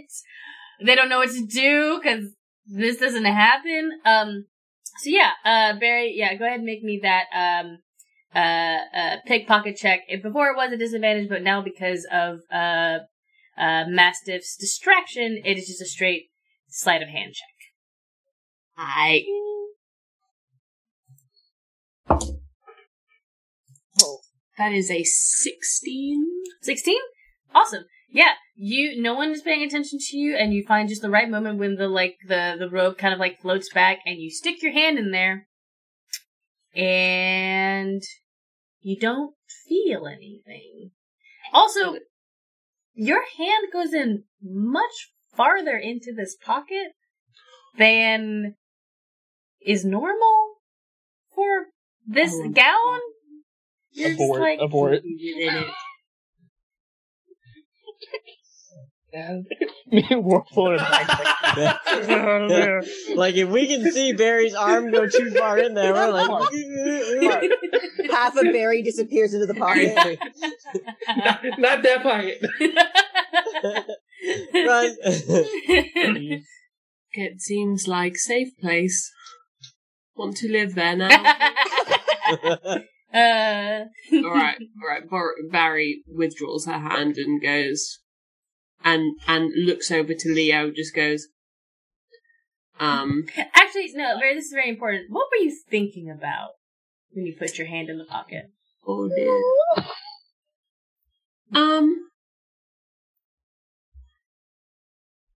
I think she was probably genuinely thinking, like, I'm hoping this is the last party I have to go to. So she wasn't thinking, like, this is the last, when I get that diamond, I'm gonna, she's probably thinking, like, okay, I hope this is the last party I have to go to because I fucking hate these things. Yeah. These things suck. Nothing they changes. Are boring. You put your hand in the pocket, it goes in much farther than you think a pocket should go, and you pull your hand out and there was nothing in the pocket. I just slip back into the crowd, I think, and walk sort of towards the commotion, I guess, in trying being like, oh, because obviously I know whose Mastiff is, so yeah. I'm like, oh my gosh. The commotion. Yeah, but I don't try and engage with Fiona again. I think I let her. With seeing Barry's hand go way too far in, Whirlpool's like, abort, and is going to try and stealth to try to go meet up with Trevor. Okay. Leo and Lydell, what are you two doing? I guess now that we've seen Barry walk away, I'm going to try to wrangle Mastiff. I'd be like, Mastiff, get out! Bad dog! Come on, get over here. Good job. Bad dog! Good job. I love it. I just looked it up. The Mastiff is taller and almost 3 feet tall. And they weigh up to 160 pounds. So this thing is like... It's dwarf size. It's literally Lydell's size. He is your size, Lydell. Yes. Boy, I love this wonderful friendship, this philosophy. So, yeah, Lydell, you are able to cajole Mastiff off the table and get him under control. Yeah, you see Fiona kind of like look around. She's like, it wasn't that pleasant. I love animals. And then she turns to one of the guards and you just see her just kind of like tap him on the shoulder. And then the guard walks over to you, Lydell, and he says, Sir, you are being asked to leave. But I stopped the dog. Is this your dog? No. Hmm. Then we will just simply take the dog. And the guard grabs Mastiff. Oh boy. Can't imagine Trevor's gonna be wicked happy about that. Wait, what are y'all gonna do with that dog? Put him outside of the house. We cannot have a wild creature in the manor. I would like to use the crowd to my advantage and just be like, oh my god, so, not to be this person, but like, I have to go out the dog and just leave the dog outside by itself? Can you believe this? What is this establishment? That's so rude. Go ahead and roll me a persuasion check there, Leo. Okay. With disadvantage because you're on drugs. Disadvantage. That's true. Okay. 15? A 15? So you kind of say that, and a few people are kind of like, yeah. A few people are kind of like, yeah, that's not really great. And then you see the lady and the cat. They're just like, get rid of the mongrel. Oh. But they do. No one says anything about Lydell. But the crowd isn't going to do anything because the guard is taking the dog outside. Does anybody try to stop the guard or try anything else? Oh, I'm in a different room. Mm-hmm. Yeah. I don't think I can't message Trevor, can I? Yeah, you can. Trevor's still within 60 feet. You know, you know Yeah, Trevor. I'm gonna shoot a message quickly to Trevor and be like, red alert, Mastiff is being removed from the building. That's my dog! I'm gonna pull out my dog whistle from my pocket. Oh! And blow the dog whistle real hard, which is his signal to spaz the fuck out and get away. Okay. Then I'm gonna need you to roll me a Mastiff strength check against the guard's strength check. Okay, that's my strength, not my strength. Remember, he weighs 160 pounds. Yes. Oh, a strength? He has a +1. Yeah. It's like imagining trying to give a dog a bath. He rolled a 16 +1, 17. That beat the 14. So good boy. So yeah, the Mastiff is just like his ears perk as soon as they hear the whistle, and immediately just starts like shaking. And as soon as the guard can't hold on to 160 pounds of just pure raw spaz energy, drops Mastiff. Mastiff hits the ground and books it towards the garden. I would like to faint on the guard. Like to really just like swoon. Oh my god! Clutch the pearls and like faint so that he can't run after the dog and like hopefully cause enough of a distraction. Roll me a performance. Actually, no. This is deception. Roll me deception. Deception? Yeah. Hell yeah. At disadvantage because you're at disadvantage. Okay. Okay, that's still all skill checks while you are still poisoned. You have a disadvantage. That's why I'm only using skills that I have really high. Oh my god! So I am. That's even with disadvantage. That's a 14. A 14. I have to roll for this guard now. Does he? I would like to say that I do look extremely. You are like pallid, sweaty. And, like I look in a bad state. Yeah, yeah. No, you faint onto the guard. The guard catches you, and is conflicted now. In this moment, I would like to invoke the fact that Whirlpool rolled stealth and rolled a 16, even at disadvantage, so Whirlpool's fucking gone. Disappeared. I'm out. Bye. Oh my god. So, Whirlpool, where did you go? Try and find Trevor, so I headed for the door for the auctions. Okay. Yeah, so Leo, you are in the arms of this guard, and the guard, it has a moment of just like, oh, okay. I'm so sorry. I was just so shocked by that beast just taking off like that. Oh my gosh! Thank you so much for catching me.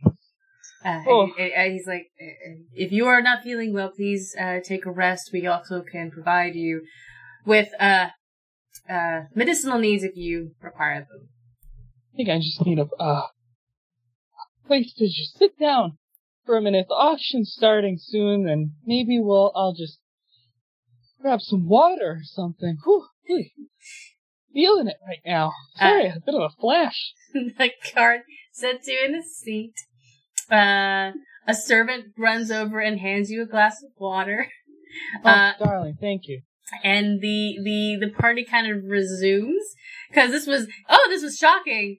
But now that Fiona has left this room and gone to mingle elsewhere, the kind of procession is following her. Right. So you have another 5 minutes before the auction starts. So Whirlpool, you go to the door. Trevor, do you come out of the door? No, I am trying to loot the room for everything it's worth. I'm looking for that genie eye. Well, you had taking 5 doors to choose from. Oh yeah, I forgot the doors. Fuck. Yeah. That was just on this hall. That's not including the branches. Okay. I guess I gotta pick a door. Yep. So the doors are... So, on this hallway... they do. Can I look in all the keyholes real quick? Sure. Okay.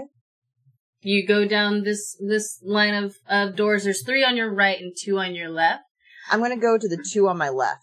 Excellent. And look at those first. You look into the keyhole, and just like when you try to look into a keyhole in an actual lock, you can't see through it.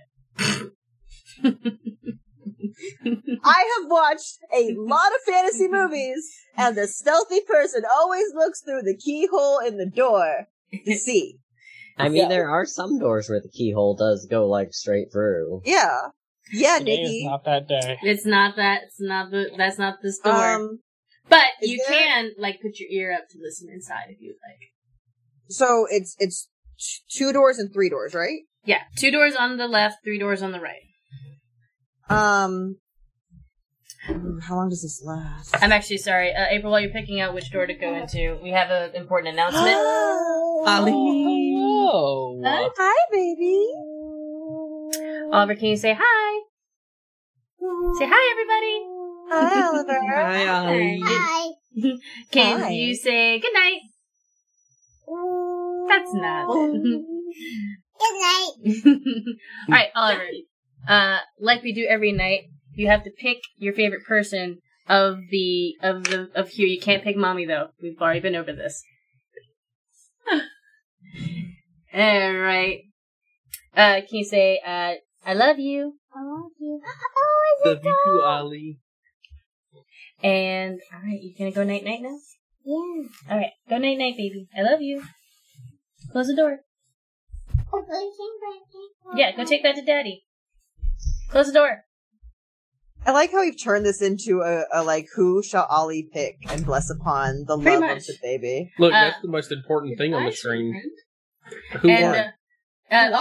Abe. Yes. It's because you had the pretty purple screen. That good purple screen, man. Yeah. Yep. Look, Amanda gets the win every time because she has the cute Cthulhu two cute Cthulhu plushies. Yeah, I was hoping that the weasel would be helpful. I gotta get cuter plushies. You do get a little mind flayer, but he's not very cute. No, he loves mind flayers. Is he a big? He says Cthulhu. I should have gotten to say that this time. Yeah. You should have told me I should have brought child bribes. I didn't know. I mean, that's... Yeah, I'm gonna like, dang, I didn't know I was gonna be bribing a child. Always. Don't. This child is one of the few children that I care about if it likes me or not. Oliver's a pretty chill kid. I love that child. Boy. Anyway, so Abe, you have a DM inspiration that you can use on any of your DM rolls. You can either give yourself advantage or re-roll with it, even after you know the outcome of the roll. Awesome. Damn, Ollie inspiration. Thanks, Ollie. You're going to need it with all the drugs.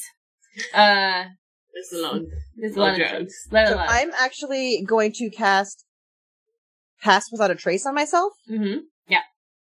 And I'm going to listen to the doors real quick. Mm-hmm. Do I hear people? Well, I don't want to take a lot of time doing this. I'm trying to be real quick about that. Yeah, there typically are people who play in the Doors band. I think the Doors are kryptonite. You know what? I'm taking door 1, 2, the third door. Yeah. In the middle. Opening it. I'm just going to open it. Are you going to kick it down? No, I'm just going to open it. We're not playing Munchkin. I'm not kicking it down. You're not going to kick down the door? All right, you just open the door because none of these doors are locked, surprisingly enough. You open the first door. Make me a dexterity saving throw, please, and thank you. I'm good at those. Nope, good stuff.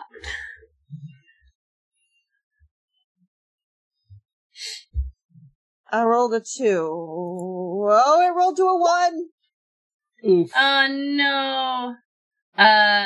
So this... Natural 1. Oh, so this is going to hit. So you open the door, and immediately on the other side is this, so you're a kobold. There's a gray and gold, cobra snake on the other side of the door that is actually larger than you, but it's only a medium-sized creature. Oh, lovely. And it strikes out at you as you open the door. And you are going to take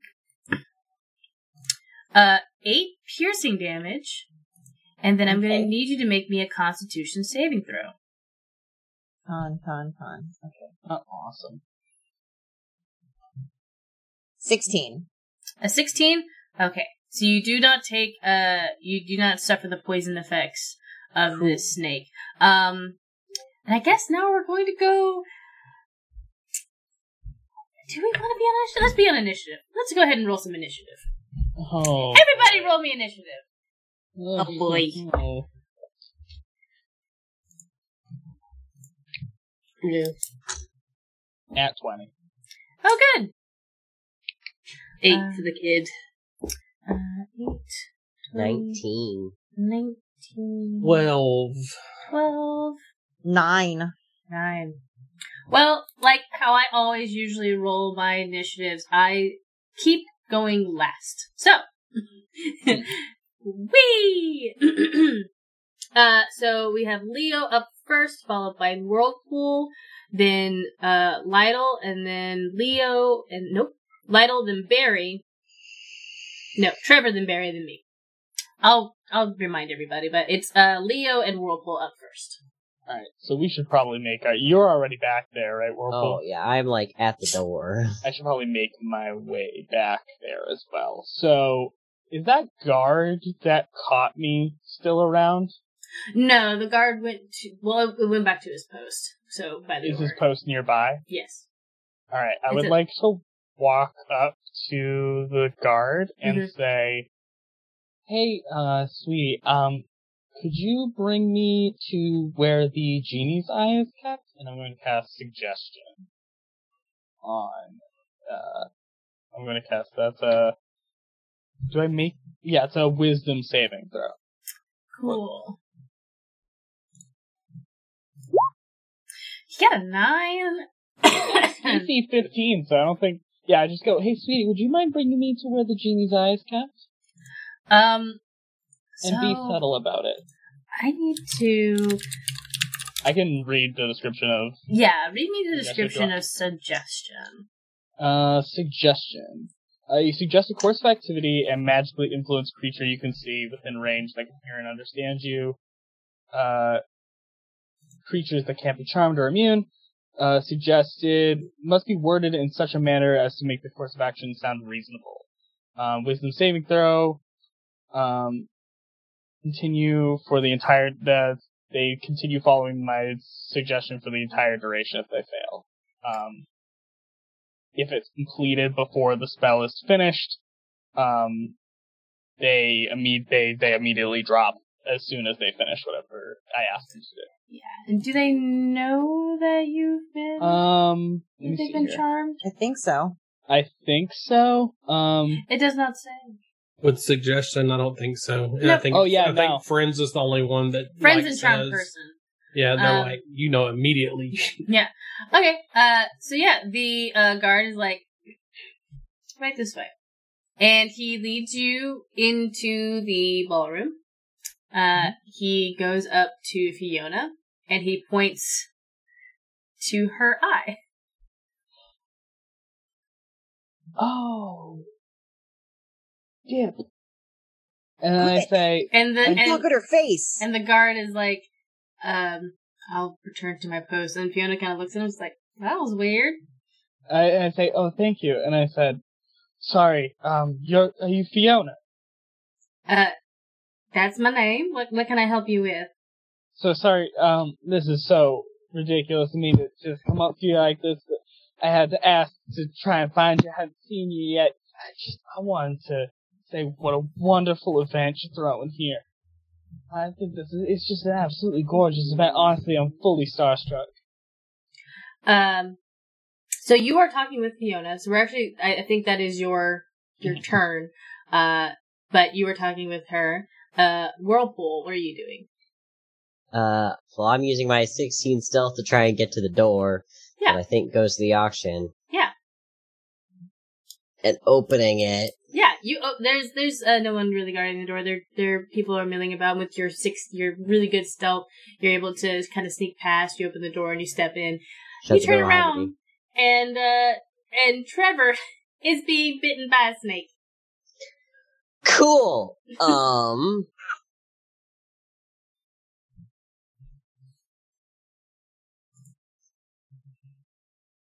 I am going to chuck an acid splash on the snake. Excellent. What does it need to do? It needs to succeed on a dexterity saving throw. Okay.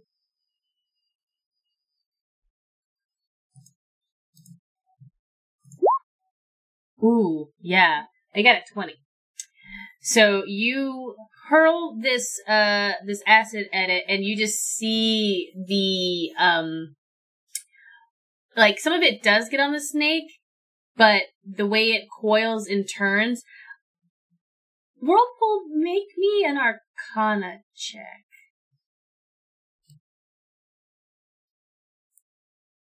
It's gonna be a 21. This snake has resistance to magical effects. Huh.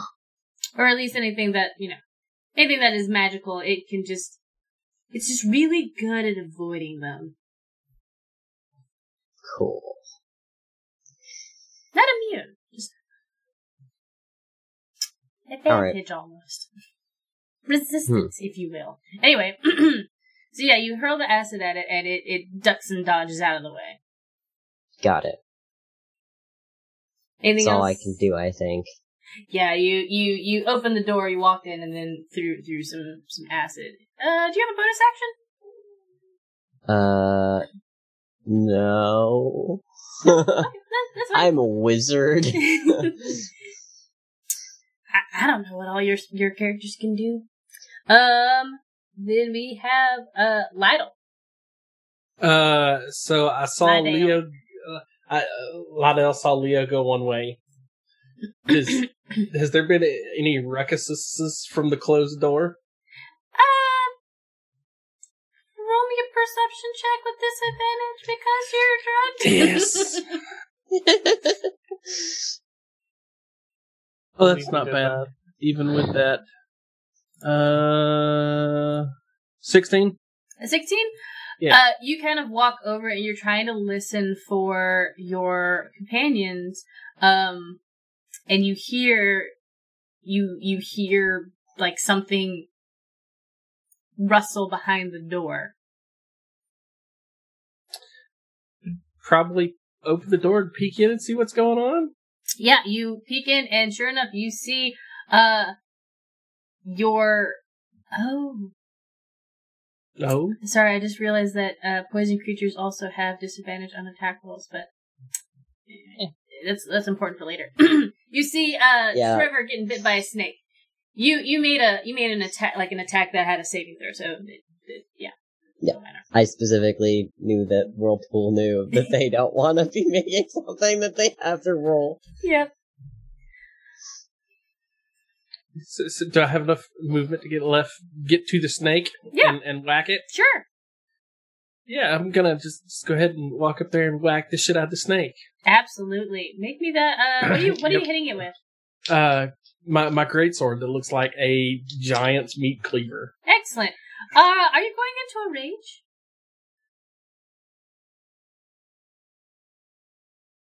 Not yet. Damn. Okay. That's probably the smart move. Wait, hold on. He's gonna rage. Okay. That was a 4 on a wisdom save. Yeah. Do you want to roll the d8 or do you want me to? I want you to roll me the d8, please. Oh, I don't want to do this.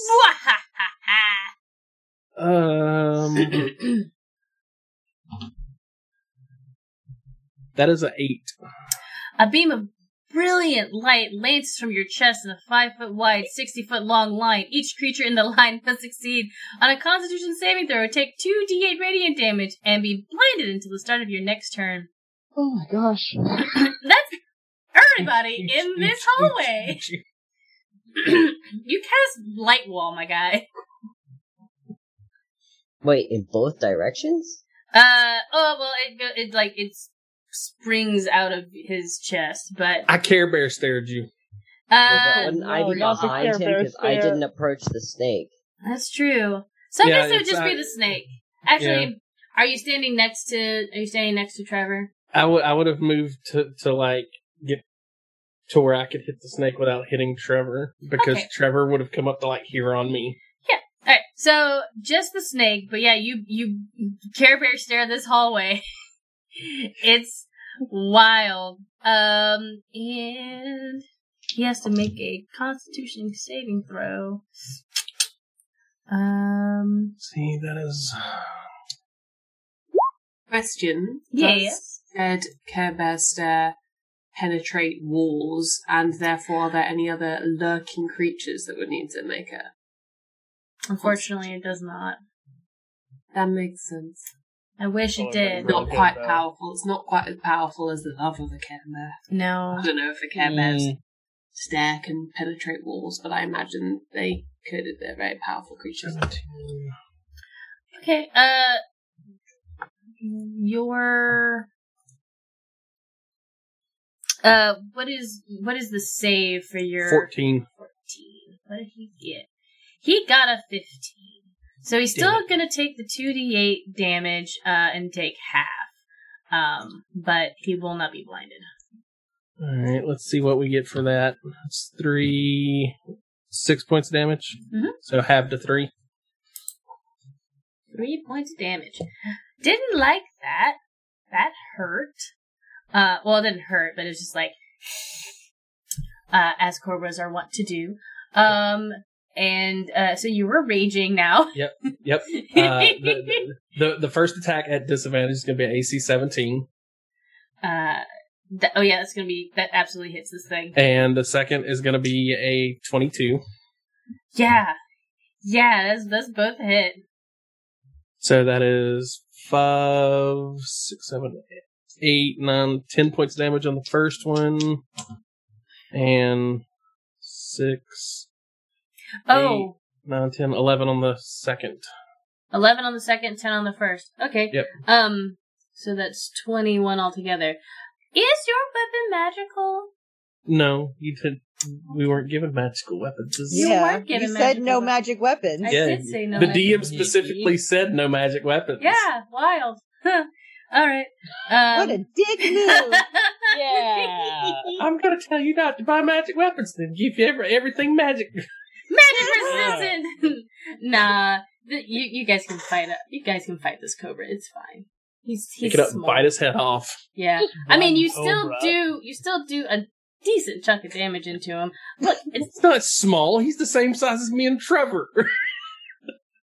Actually, bigger than Trevor. He's bigger than me. Than he was. Yeah, bigger than you. So he only takes 10 points of damage because your weapon. Lydell, you hit the snake, and you actually hear. It doesn't make a crunch sound like something made of flesh would make. It sounds like you hit a rock. Actually, no, it sounds like you hit a piece of metal. Because this snake is made of iron. Metal, lovely. Yeah. So. Pretty solid snake you got there. Oh. I'm taking back. Be a liquid. I'm taking back my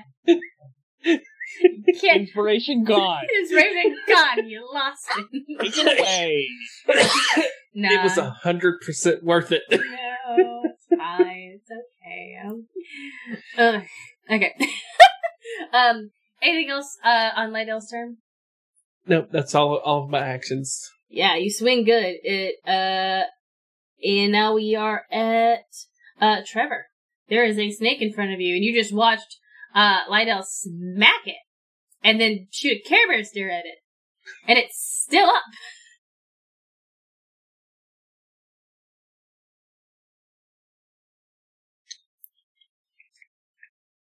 Trevor, what do you want to do?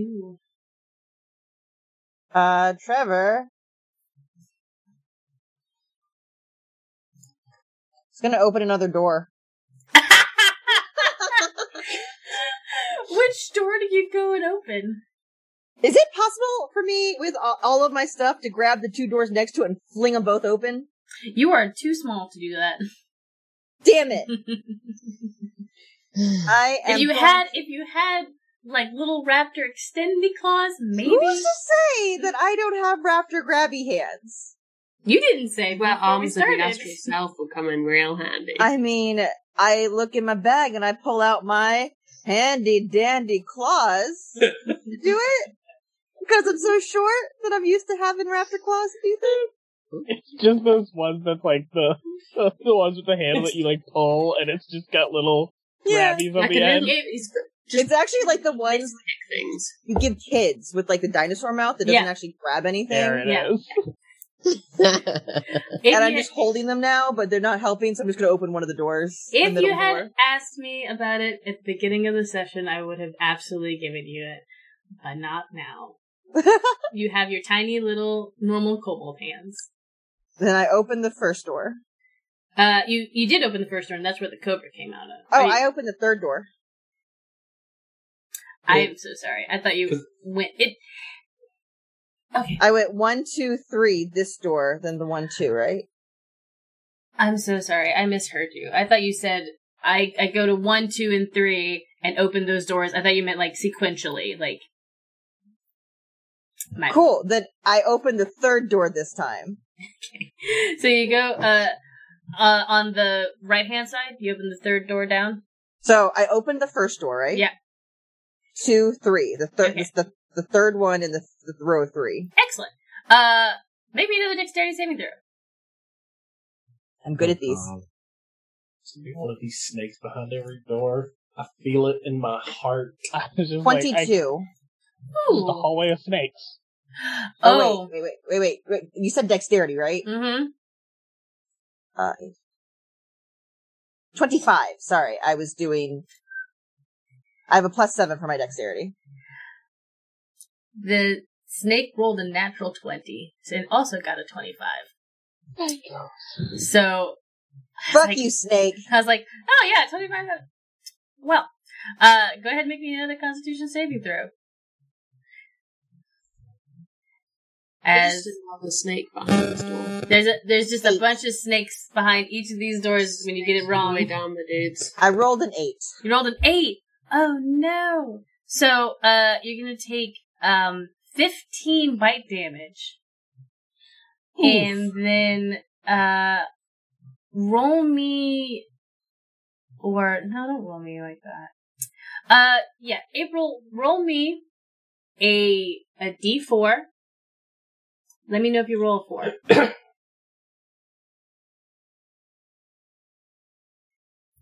I rolled a 3. Got a 3? You are paralyzed until your next turn. That sounds about right. Bites you, and you're just like, oh, damn it. We had the snake hallway. Oh no, it's nothing but snakes. We were promised treasure. The snall way. I hate it.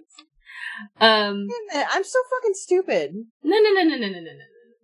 I have talked to animals. I could have spent that turn talking to the damn snake and asking them where the fucking treasure was. Hey, which door saves? I know my next action.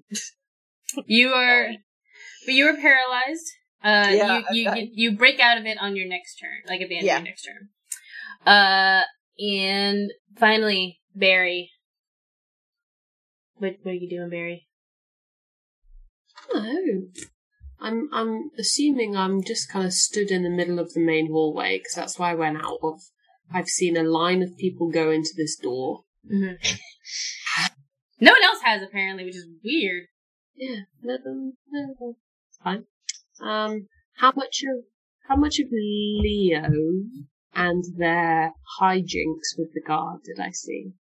You saw Leo, the guard lead Leo over to Fiona, who watched the guard point to Fiona's face, and then walk away. And Leo has continued to talk to Fiona. I don't know how much she would deduce from that this situation, because roll me a insight. No, I think this might be investigation. Let's make this investigation. Yeah, that's better because I'm much better at that. Good, because that was a 9 plus 7. That's a 16. Yeah. The guard has planted something very interesting on Fiona's face, particularly like her eyes. You didn't hear what Leo asked the guard before they walked over, but you do see Leo now kind of talking to Fiona. But did I notice when I first talked to Fiona, did I notice anything about her eyes that were like particularly interesting? No, they're just a very pretty sky blue, normal looking eyes. Nothing particularly. And were we definitely told that it was a gemstone? A diamond. You were told that it was a diamond. Okay, so we were definitely told it was... So we're not just supposed to take her eye. Yeah, I just didn't know whether it was more of a metaphorical genie. It's a melon baller. I've been here too, kind of thinking this whole time, like, am I supposed to steal this person's eye? Can we just, hit her in the back of the head and it pops out? No one's tried that yet. Button you press, yeah. So hit the eject button. What is the state of the guards walking up the stairs? What does, in a journey that one might take from where I am to the second floor, or the first floor, I don't know how you'll do it, who would I have to pass? And what? You do see that several people are, going up and down the stairs, and the guards aren't paying them any mind. There is this, this feeling of they're going upstairs to kind of look from the upstairs area, but it's still, rule of etiquette. You probably, if there's a place that you're not supposed to be upstairs, then someone's going to make sure you don't go in there. Okay, well, I'm going to try and do that anyway. Hell yeah. I'm going to try and sneak into the direction that I saw Fiona come out of. Okay. Whichever way that was left or right, up when we get to the top of the stairs, or straight up. Yeah. I'm going to go whichever direction I saw her. So, yeah, you go upstairs and she came from the right. So you turn down that way and there are 3 doors. There is one door kind of... Oh, no, excuse me. There's only 2 doors. There's a door, immediately in the middle of this, hallway, and then there's another door further down at the end of the hallway. Okay. I'm going to try and sneak down to the end of the hallway and go to the door that is as far away from the people as possible. Okay. Yeah, you go to that door. It is locked. It is locked. I got some thieves' tools. What? You came to a heist mission with some thieves' tools? Mm-hmm. Never. Preposterous. Alright, make me that, it is a... Are you proficient with your thieves' tools? I don't think so. Oh, yeah, I am. Okay, cool. Then, yeah, then you roll that plus dexterity plus your proficiency modifier. Excellent news. I suppose you're good at that. 25. Ooh! Yeah, you're like, I've done this before. This is easy breezy cover girl. You pop open that door lock. Super easy. Door pops open. And you enter into this beautiful, elegant bedroom. You step in. And as soon as you step into the room, the door, gently closes behind you, and everything begins to gently float off of the ground, including yourself. Oh, dear. It's not like things are crashing into the wall. It's almost like this room is magicked to do this. Okay. One would assume that would mean that... Okay. I'm going to ask if I can do a thing. It might be mad, and I might not need to, but I'm assuming that... So once I start floating, I want to try and take some steps forward. Yeah. Can I do that? Yep. They're very light steps, but yes, you can step forward. Okay, so it's not like a... They're not, trapped in levitation. No. Good, because I know that there are some spells where if you get floated and you can't grab onto the thing, you can't move. You're just there. No. Okay, I'm just floating. So I guess that's kind of my move and my action. Yep. I will say that you're floating in air and you kind of see everything else floating off of the ground. There's one thing that did not float off of the ground. There is a small desk in the back of the room that has like a pen and inkwell sort of items. That is the only thing in this room that has not floated up with everything else. Okay. Finally. Oh, sorry, were you saying something else, Barry? No, it's just deeply interesting. Oh, yeah. I try to make I whisper that to myself. You're like, huh, why? Mm-hmm. There are 2 iron snakes now. Someone's microphone didn't like that. So the one in front of Lydell is going to attack him. And does a 20 hit you? Yeah. You take 8 piercing damage. And make me a Constitution saving throw, please. So, 4 piercing damage. That's right, because you are raging right now. And that is our raging.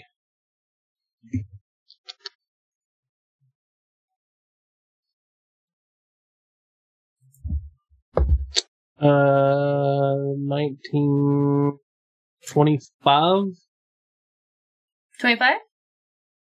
Perfect. Yeah, I was gonna remind you that this is a poisoned effect, so this one you do get advantage on your saving throw with, but a 25 doesn't. So you because the second roll is a 2. Yeah. So you feel the snake bite you, and it tries to put something in you, and you're like, nope, I've only got room in my body for 1 poison effect. Thank you very much. Just flex my arm so you can't. And the other iron snake coils around Trevor and begins pulling Trevor into the room that they just opened, into that third room. And we're back up to Leo. Okay. All right. I am... You're in front of Fiona. I am. I am going to keep talking out my ass and just being like, oh yeah, no, yeah, it's such a lovely party. It really is. I get invited to so many parties. This is wonderful. And while that's happening, I would like to cast Detect Magic, which I can do using Eldritch Sight at will. Yeah, you do that. You just do that. Oh, this is going to be great. I'm actually surprised no one cast Detect Magic yet. Because, this bitch magic. Yeah. I've gotten that impression. Her dress glows. And if you look at it long enough, it glows, I believe it's conjuration magic. Mm-hmm. And her eye. Her left eye glows. Divination magic. Mm-hmm. Okay. Shoot. Don't know if that is... I don't know if I need to... And actually, as you cast Detect Magic and as you kind of look at it, not only is there divination magic on the eye, on her face... is illusion magic. Okay. There is illusion magic. Yes. Okay. And I don't think Detect Magic is a full action, so I don't think I can do anything else, but I would like to later something too. You know what? Might as well. I am going to I'm just gonna try and like lead her towards farther away from everybody by just again fainting on her. But this time it's out of. Do you actually faint on her? I think I'm, you know, it's like a false faint, but I'm like attempting to like starstruck fall onto her, hoping to either like, you know, get her to walk away from here or disrupt any concentration she has or something. Just fall right on top of her as if I am so starstruck that I cannot handle myself. Roll me another deception check. 'Cause we gotta get that eye, folks.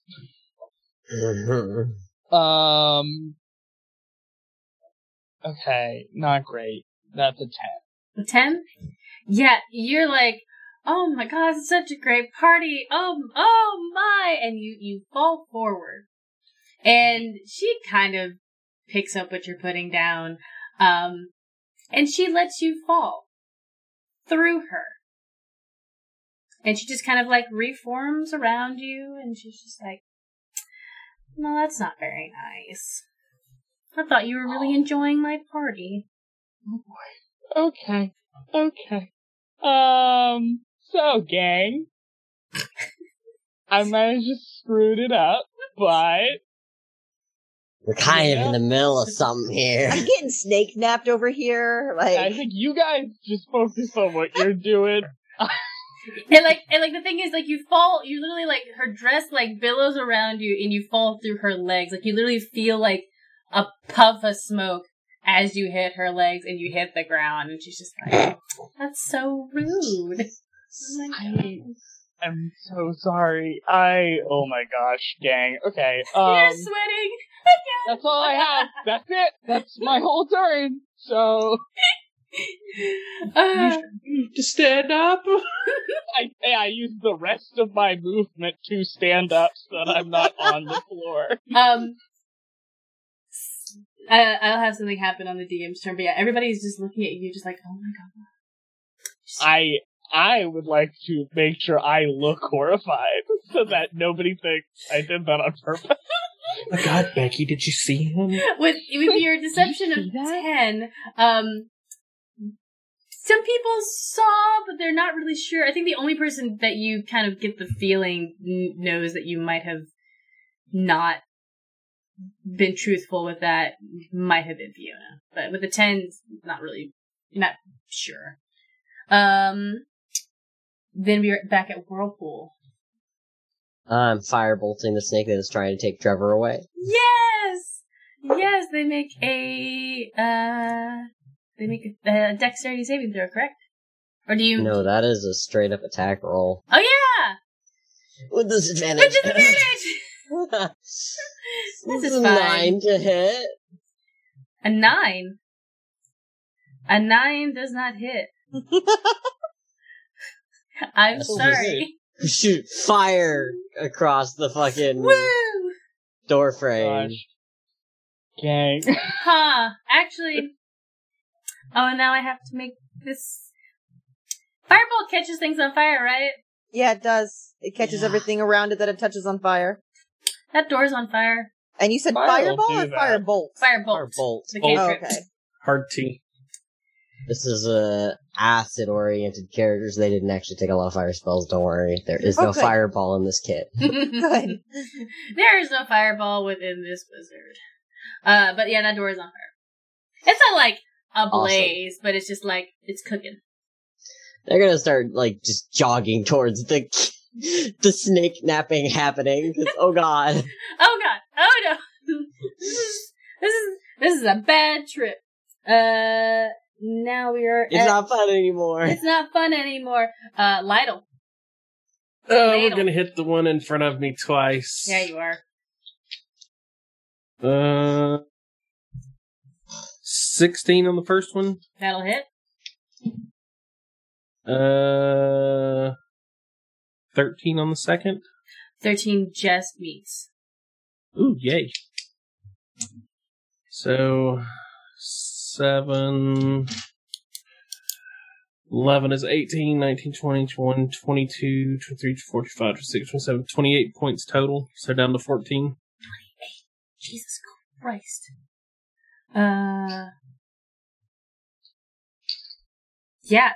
You smack this thing twice really hard, and you can feel like you snapped off its tail at this point. Like it's crumpled in the middle a little bit. It does not look good.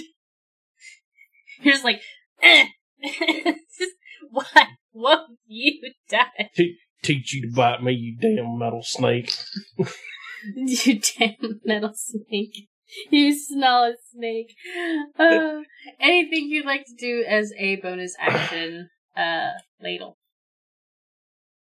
No, that's all he can do. All you got.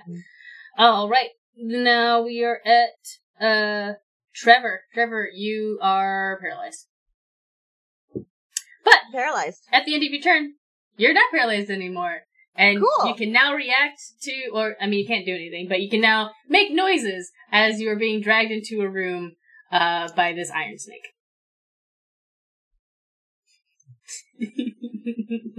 Also, the door frame is on fire. Oh yeah, the door's on fire. Running towards you. I'll probably at this point just start coughing from the smoke. The smoke inhalation as I'm being dragged through a flaming door. Yeah. But actually, Trevor, as you're being dragged through the door, you do see, inside of this room, there's something sitting on a pedestal. Looks like a face. It's pretty. Cool. Shiny. I'm gonna touch it. As soon as you get out of this grapple. Barry. I think Barry's gonna go and float over to that desk. Yeah. Can she just do kind of a general... Any point doing general perception check to see if there's anything else that catches her eye, or is the desk pretty much the most interesting thing in the room? The desk is pretty much the most interesting thing in the room. Yeah, I think she'll probably float over to the desk, and if there are any papers on the desk, immediate look at them. But if not, she'd probably try and see if there's any drawers she can. There are no papers on the desk. There is There are three drawers. There's one, like, the very thin one at the top, and then two large ones on the side. I'll go with the thin one at the top for now. Okay, cool. She's going to try and give that an open. It's locked. Oh. You're going to get those tools out. Mm-hmm. I can't remember what I've got. It was okay. +7, I believe. It's +6, yes. With my proficiency... And that is that's an 8. An 8? Yeah, you try to open the top drawer. It's just not... Damn it. Well, then that's all she's gonna do. That's all she's got. I'll give you, if you want to try and pickpocket the other two drawers, I'll let you do that on your turn. Okay. Yeah, I'll give those other... I'll give the one on the... right? Yep. I'll give that one a go. Oh, that's a bit better. That's a 17. 17? Yeah. You pop open the one on the right, and inside is a small pouch. Do you take it? Do you look inside? I probably look inside with the expectation that I might pop it in my pocket.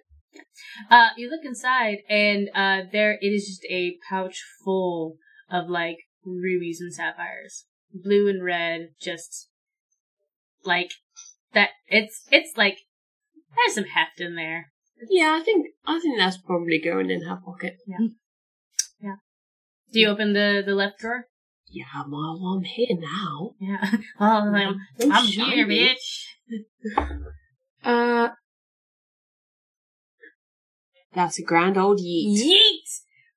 So that's a nat 20, so that's 26 in total. You, she whips the drawer. What do you say when you open this drawer? I just yeet the whole thing open. Yeet the whole thing open. So surprisingly, there was nothing in the actual drawer, but when you opened it, you realized that drawer face was a false drawer face, so when you pulled it off, you actually see inside, is like further in, like, so if you hadn't pulled the drawer all the way out, you wouldn't have seen it. Is a book. She gonna pick out the book. Yeah. The book is written in what languages do you know? I know Common. I know Halfling. I know Goblin, and I know Elvish. All right. You do not recognize the script on the book. It is very like floaty and like almost like a cursive. It definitely like gives off the image of like airy sort of feel. Oh, yeah. This book looks old. Like, sorry, Whirlpool. Do you think you might be able to read it? I think possibly. You should show it to everyone but Whirlpool. Doing all right there, Finn?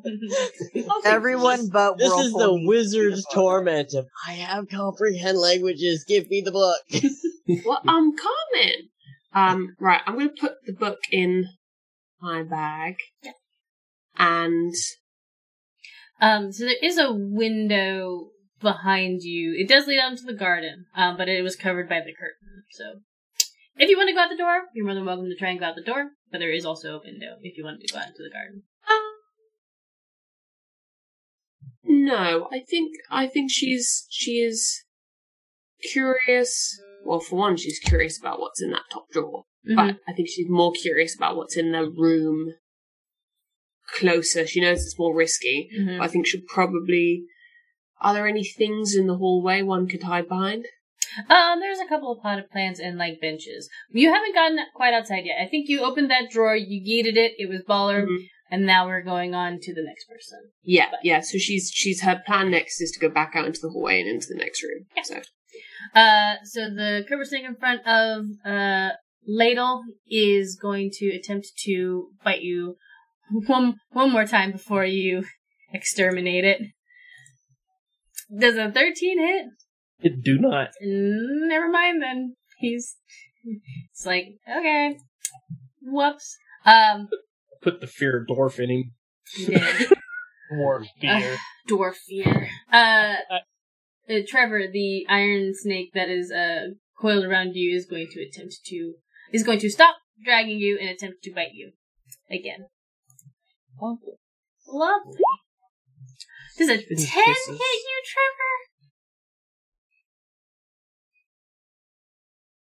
Yes. Wait, no, 15. I was going to say, like, a 10? Oh, you're a very soft one. Did you not buy armor?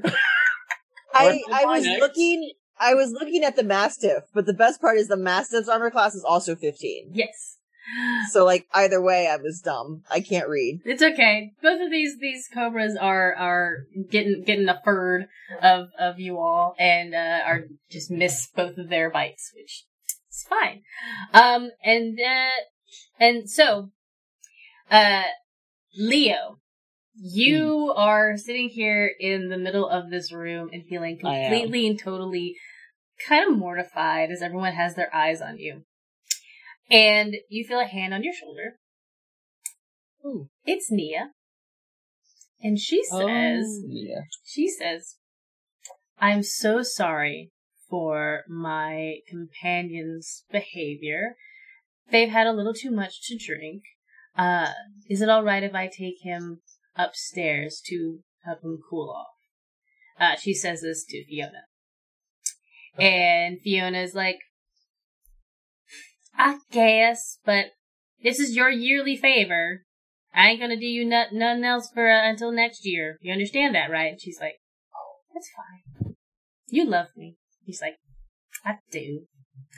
And so Nia leads you out of the ballroom, and she takes you upstairs. She takes you upstairs to, it's like as she's taking you up there, she's like, I helped you, so you're going to help me. Okay. She slides you a, like, piece of paper. And she says, call me. And then she walks back downstairs. She leads you upstairs. Sorry, what does the paper say? It has her phone number on it. Okay. Oh, boy. Okay. Wait, do we have phones? You're about to abandon this entire mission to go get that booty, aren't you? The equivalent of that. Sending stone number? Yeah, they're sending stone number, yeah. Oh my gosh, Okay. His Leo's in down right now, by the way. It's like bad because also I am telekinetic, and I took the telekinesis feat, and I was like, I could pull her eyeball out of her head right now. Shut up!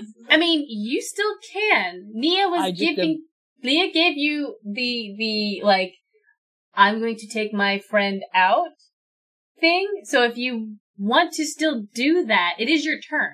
I know. I don't. Oh, he doesn't want to get his new girlfriend in trouble. I know. I have a wonderful new girlfriend. I don't want. Do it. She's not your girlfriend. I'm not getting paid by her, so that's incredible. Yeah, screw it. I'm just gonna walk back into the room and kind of sidle in subtly and kind of look dazed, and then mage hand her eye out of her head. Excellent, wonderful. You're using mage hand, and we're going. Technically, you don't have to roll for mage hand. Usually, if it. Right. But we are, because there is a little bit of a resistance because you're pulling it out of somebody's face.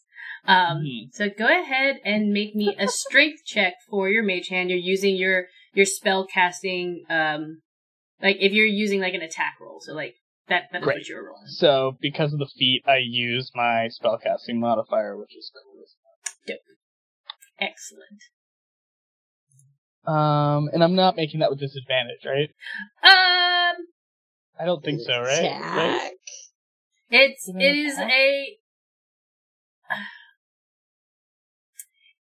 It's technically an attack roll, so it is a disadvantage. Wait, great powerful DM. Mm-hmm. Can I give Leo my advantage? You can give Leo your advantage. Yes! Okay, because I just rolled an 18. Plus 4, so that's 22. Yeah. So you do you get led away by Nia, yeah, or is this... Yeah, I get led away, and then I kind of subtly sidle back in and... Yeah. Mage Hand is 60 feet, I believe. Yeah. So yeah. It's actually 30 feet. Oh, 30 feet. So if I need to get closer, I will. Yeah, you sidle back down the stairs, and with Nia's number tucked in one pocket. The crowd.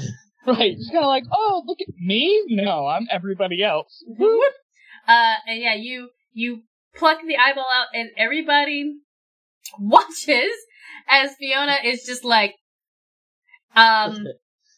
and her illusion goes away, and everyone just kind of watched, a sphere leave her left eye, and now, now that her illusion is gone, you do see that she does not actually have a left eye. That tracks. So now you have this, very beautiful, saloonite covered opalescent, diamond in your mage hand, and you just float it over to yourself. And then Fiona turns with her with her one eye, and it's just I can't do it normally, but she looks at you and she is livid. The gown begins to billow around her, her hair flares, and she's gonna begin moving towards you. She can't do it yet because it's not her turn yet, but and that is also the end of your turn, Leo. As you were, as she, starts up, I just go, oh no. You're gonna die. What has happened? How could this happen to me? As his eyeball's floating towards you. Oh, what is this? Wow. Weird. So stupid. I have no idea what's going on. You're gonna die, son. I'm dead. I'm for sure dead. So, somebody please come save me. Whirlpool. So I'm gonna cast Acid Splash at Snake Inn. Yeah. He's going to make his save. You're in front of the one that, did you run in for the one that, Trevor was, grappled in? Yep, but I have spell shaping, so it won't hurt Trevor. No, it's fine. Because, it's fine, hurt Trevor. Because it doesn't get it's currently being grappling somebody, so it can't maneuver as well as it normally can. So it only rolled a 9. Yes. Okay. Roll that damage. 7 damage. 7? Oh, this one hadn't gotten injured yet. Okay. But, at least, the 7 damage hits, all of it hits the snake. Doesn't have resistance to acid, unfortunately. And spell shaping, so even if that 5-foot area would have touched Trevor, it won't. Yeah. Alrighty. And now we are at Lydell. I'm gonna whack the snake in front of me again. That's a 17. That'll hit. Whack it good. And you know, before you roll that second attack, yep. Is there any way you can do less than 3 damage on a hit? No, that's okay. Just my strength. Yeah, you kill it. It had 3 left. Can I move to the second snake and whack it? Absolutely. Yeah, right, you're a barbarian. So you just crush this. You actually don't even hit it with your meat cleaver. You just literally stomp on it and run towards the other one. Use it to boost off. Mm-hmm. And that would be a 16 on the second. That'll hit. Ooh. Is that ooh good or ooh bad? 17 points of damage. So it's a max damage. That's a solid amount of damage. Still only takes 8 points of damage. 8. We round down in this house for everybody. Everything's round down. But didn't like it. Did not. Looks bad. You crunched it. Let's see. Now we are at... Why didn't I put you guys in order? That would have been so smart. Trevor. Everybody is around you. You've got a snake that's grappling you. Okay, so I gotta break the grapple then before I can do anything, don't I? You can attack the person grappling you. As long as you have a light weapon. Mm-hmm. I have 2 rapiers. Those are both light weapons. Look at that. Wow. Incredulous. Double rapier action. Ching ching. You literally now pull them out. You hear a shotgun loading noise. And I'm going to stab him? Yeah. How do I attack? Oh my god. I don't remember how to play this. You roll the dice. Look, April plays several other... I play a lot of Pathfinder and World of Darkness games, okay? That's very fair. We love you, April. 12 plus 7. That is a 19. That'll hit. Yep. And it's a D8 plus 4. Yes. So, that is not a D8 plus 4. That is a D20. Why is it rolling D20s? D&D Beyond is not rolling the right dice for me. Did you hit the weapon? And it did. I hit the damage button. Girl, you just got pretty new dice. Roll the pretty dice. Pretty D8. They haven't been cleansed yet. Roll some of the old pretty dice then. You gotta pickle them first. Pickle dice in this house. April. Or is this an anti-pickling house? We stand pickles in this house. We eat pickles. We don't pickle dice. That's why your dice are bad. Yeah. Tell that to Leon's dice. Yes. I'm going to use my Animal Crossing dice. Yay! Oh my lord. Oh, they're so pretty. That is awesome. So good. Oh, I don't need to roll. I need a D8. Yes. 4 plus 4, 8. 8. 4, 4. Nice. Is he still alive? Yes. I stab him again. Yes. 14 plus 7. That'll hit. Yeah. I didn't even have 21. And then a D8 again. Oh, I thought you said 21 is the damage. I was like, what? 10 points of damage. Wow. God damn it. I didn't market, whatever. And then for my third, or I guess my bonus action, for my second action, I'm going to yell for the dog. You yell for your dog? Yeah. Nothing happens, because the dog can't hear you. Yeah, he knows. He's in the garden. He's in the garden. You can look. I am using my animal ESP and my whistle that's still in my mouth because I never took it out. Stayed in that through that grapple. All right, yeah. you do that. We'll see what happens on your next turn. I think a couple turns, but I want him to eventually show up. And Barry. Yeah, I think she goes on a creep. She's kind of done in this room, so she sneaks out of that door and goes down the corridor to the other door. So you go out this door, and the first thing you see, thankfully you're fast enough and they don't notice you, is you see Nia and Leo. You watch Nia hand him something, walk away, and Leo, get flustered for a moment. Realign himself, go back downstairs, do something, and he's standing there as what looks like Fiona caught in a windstorm comes towards him. Oh, also lacking one eye. She's lacking an eye, yes.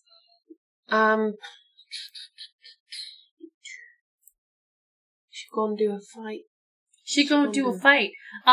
I'm just going to go ahead and warn you. She is an air gene. You do not want to fight her. You are level 5. Shocking realization as we were doing this that she was probably a djinn. We are deeply soft. I'm just going to break into this other room. I don't want anything to do with this business. You're I got a sack of rubies and sapphires. I'm good. I'll break into this other room, and if, shit really pops off, I'll go down. But I gotta say, I got nothing to calm people down. I can only do the sick flips and the... That's all I got. So, yeah, I'm gonna try and break into this other room. Hey. Is it unlocked? The study, if that's what it is, I just ruined it. It's locked. Okay. Whoops. Oh, no, I think I'd use... What's normally next to a bedroom? A study. It's got a little plaque on the door. I yeet the door. You just yeet it off its hinges. It's a 26. Yeah, you unlock it again, just super smooth, just real good. Yeah, and you step inside, and sure enough, it is a study library with various couches and bookshelves. There is another desk in here, and also a opening to a. To a balcony landing that looks out into the garden as well. Okay. How much more can I do? Can I just go into the room? Is that going to be the end of my... Yeah, you just go into the room and that's... Okay. I'm in room. You're in the room. Hey. All right. Excellent. So let's do the snake first, because it's not that bad. So the snake is going to attempt to bite... It's going to attempt to bite its captive, Trevor, with a 20 for 7 piercing damage. Make me a Constitution saving throw, please.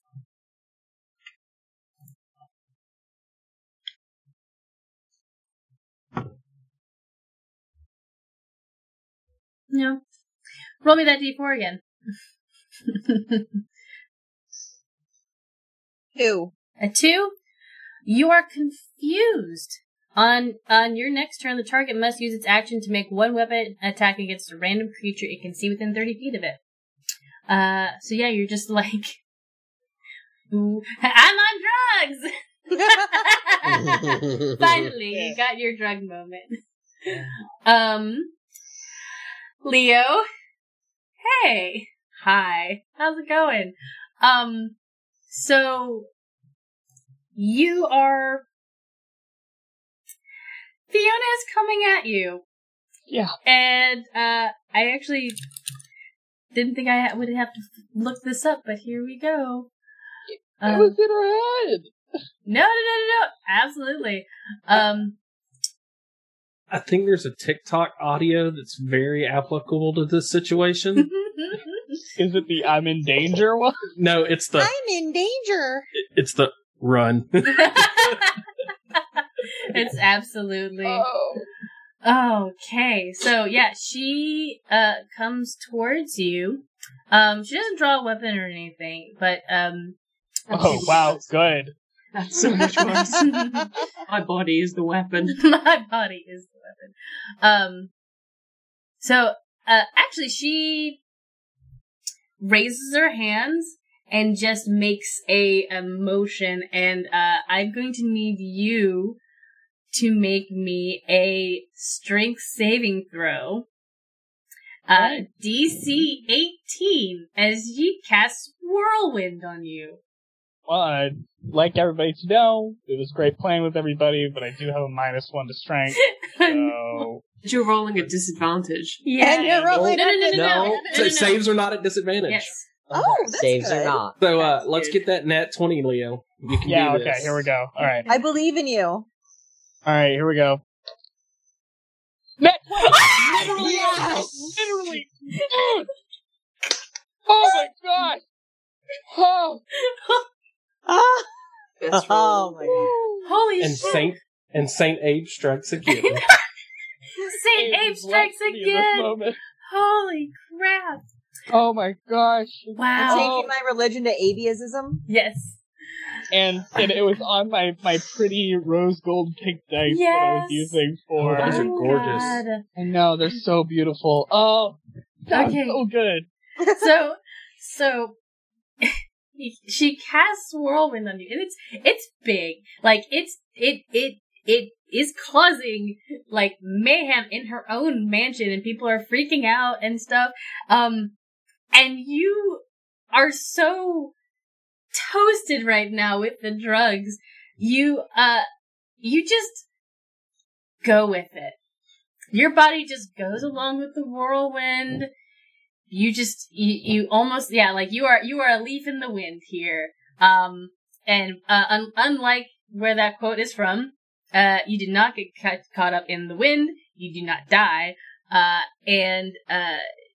You step through it essentially to the other side, closer to the main door. Oh my god. Okay. And she's looking at you confused, like I look at her just as confused. Excuse me. As a reaction, can I cast Hellish Rebuke? That's only if they... You didn't do any damage to me, right? Darn. Okay.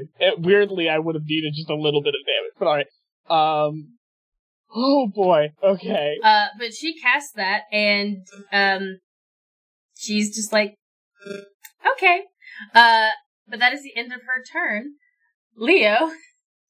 Oh my god. Okay, so where am I stationed, right? You are in front of the main door. Okay, so then I would like to, I look around at the crowd, having no idea what's going on, but feeling like the power of luck. I blame it completely on the number I just got. I'm like, the confidence, it's real. It's suddenly real and not magic. It's like, okay, so then I go, I turn to her and I yell, I'm on drugs! And then I cast Eldritch Blast. No! You cast Eldritch Blast at Fiona? Yeah, and then I run. Okay. Do you stick around to see if it hit or not? Probably not. I mean, I just pop it off and run. Go ahead and roll me the attack. Okay. It is at disadvantage, unfortunately. Because you're on drugs. Because I'm on drugs! 18? And 18 hits! Oh god, we're gonna die! Oh my gosh! Oh, Leo's big day! Everyone in this mansion is dead. Yeah, we're all going to die now. Leo's her next option is just to level the building. Alright, so that's 2d10 plus 4, 16 damage, and then I'm just running, and it's force damage. Yeah. So it's boom, and then I run. Yeah. And it takes the form of me yelling, I'm on drugs. Like, it's literally the words I'm on drugs. I'm on drugs. I love it. Yeah, that happens. Book it towards the door. You book it out of the door and you run to your cart and you get the cart ready to go. And like crying and sweating even more, and like fumbling with the keys. And only Barry knows what's going on. Barry's in another fucking room. I'm in another room. I have no idea what's going on. You saw her all woo. I'm gonna do something funky for sure, and I think I'll resolve my thoughts on that in the next round. But I got no idea he is now like at the. Yeah, and I know this is probably not actually allowed, but can I send a message to Whirlpool while I'm running and just be like, hey, so I'm booking it, I have the eye, if you guys can get out, we get out of here, but you're on your own, I'm very sorry, I'm very scared. Full own action, though. That's true, yeah, I don't think I can. No. Oh my god. I'm just out of there, and I'm getting ready in the cart. No, yeah, it's super fine. It is Whirlpool's turn. Yeah, would Whirlpool have heard the whirlwind? Yeah, it's loud. It definitely sounds like someone unleashed a tornado in a house. Okay, so because Whirlpool is with Trevor and Lydell, gonna message. Oh God, how do I decide who they're gonna message? Somebody you have medicating. I will say, immediately after the whirlwind, you would have heard Leo scream, I'm on drugs. Right. So in that case... Trevor's lawn. Whirlpool's good. Message Leo like, what's going on out there? The first message you receive back is just crying. Just a recording of Leo crying. It feels sweaty when you get it. It's like, oh, what is this? Is horrible. I mean, Whirlpool is always kind of a little sweaty. Water Genasi. That's true. It's just like, okay, I have the eye. Just get out, please. We gotta get out of here. I messed up, but I have the eye. So Whirlpool's gonna look at Lydell and Trevor's be like, so, Leo's got the diamond, and we gotta go. And then as a bonus action, they're gonna cast Misty Step. There it is. Just, like, hop down the hallway towards the door. Yep, you hop, skip, and jump down the hallway. And now it is Lydell's turn. How bad does the snake look? Hit it and find out.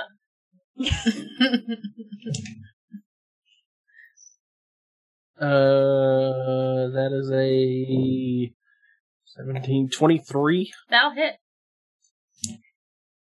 7, 8, 9, 10, 11, 12 points of damage on the first hit. You kill it. You can only do half damage, but 6 was enough to kill it. I was like, this barbarian's gonna take out my snakes. Fine. It's cool. Whatever. Come on, Trevor, let's get. You solved my snake puzzle. Yeah.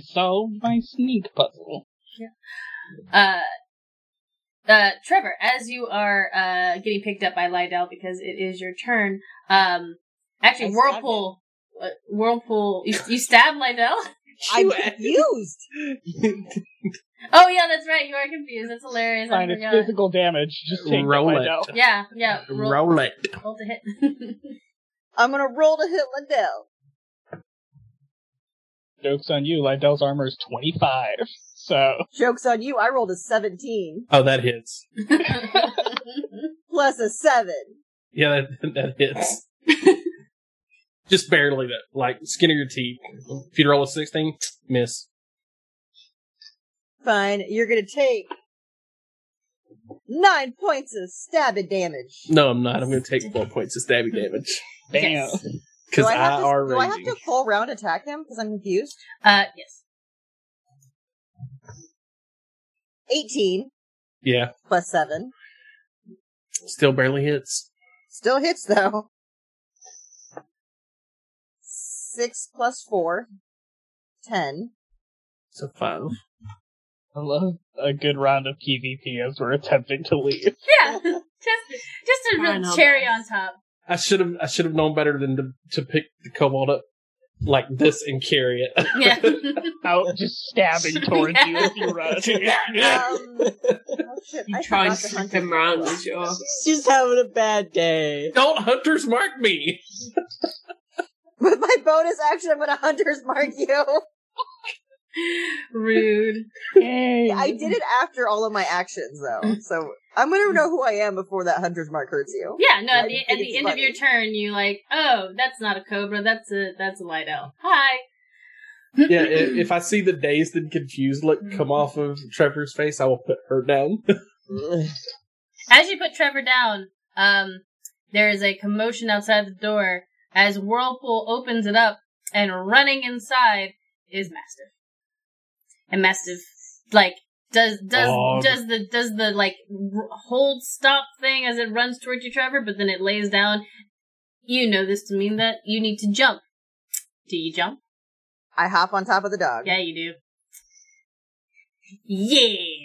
It's the whole point of getting the dog mount. Just, I love dogs. I just wanted to run away on the dog. Yes. Right. As I cast on myself, Speak with Animals, and I'm yelling for all the familiars and all the animals we've run past and seen. Mittens! Attack! Giraffe! Dragon! I'm just yelling at all of the animals that Viva la Animal Revolution. Yeah. We will no longer be caged. Geralt is like, yeah, let's get some oats. And just starts riding through everything. Barry. There's just a commotion downstairs. You also heard the words from Leo downstairs, muffled by a large wind. I'm on drugs. I think Barry. The catchphrase of the night: I'm on drugs. I'm on drugs. That really did kind of solidify the whole theme of tonight. I think she's definitely realized that something's gone down. So she's like, right, I feel like this is our time to exit. So she's going to do that through this room. She's going to use her move action to walk to the desk. Mm-hmm. And she's going to have a ruffle through the desk. Yep. There's the desk in this room is not locked.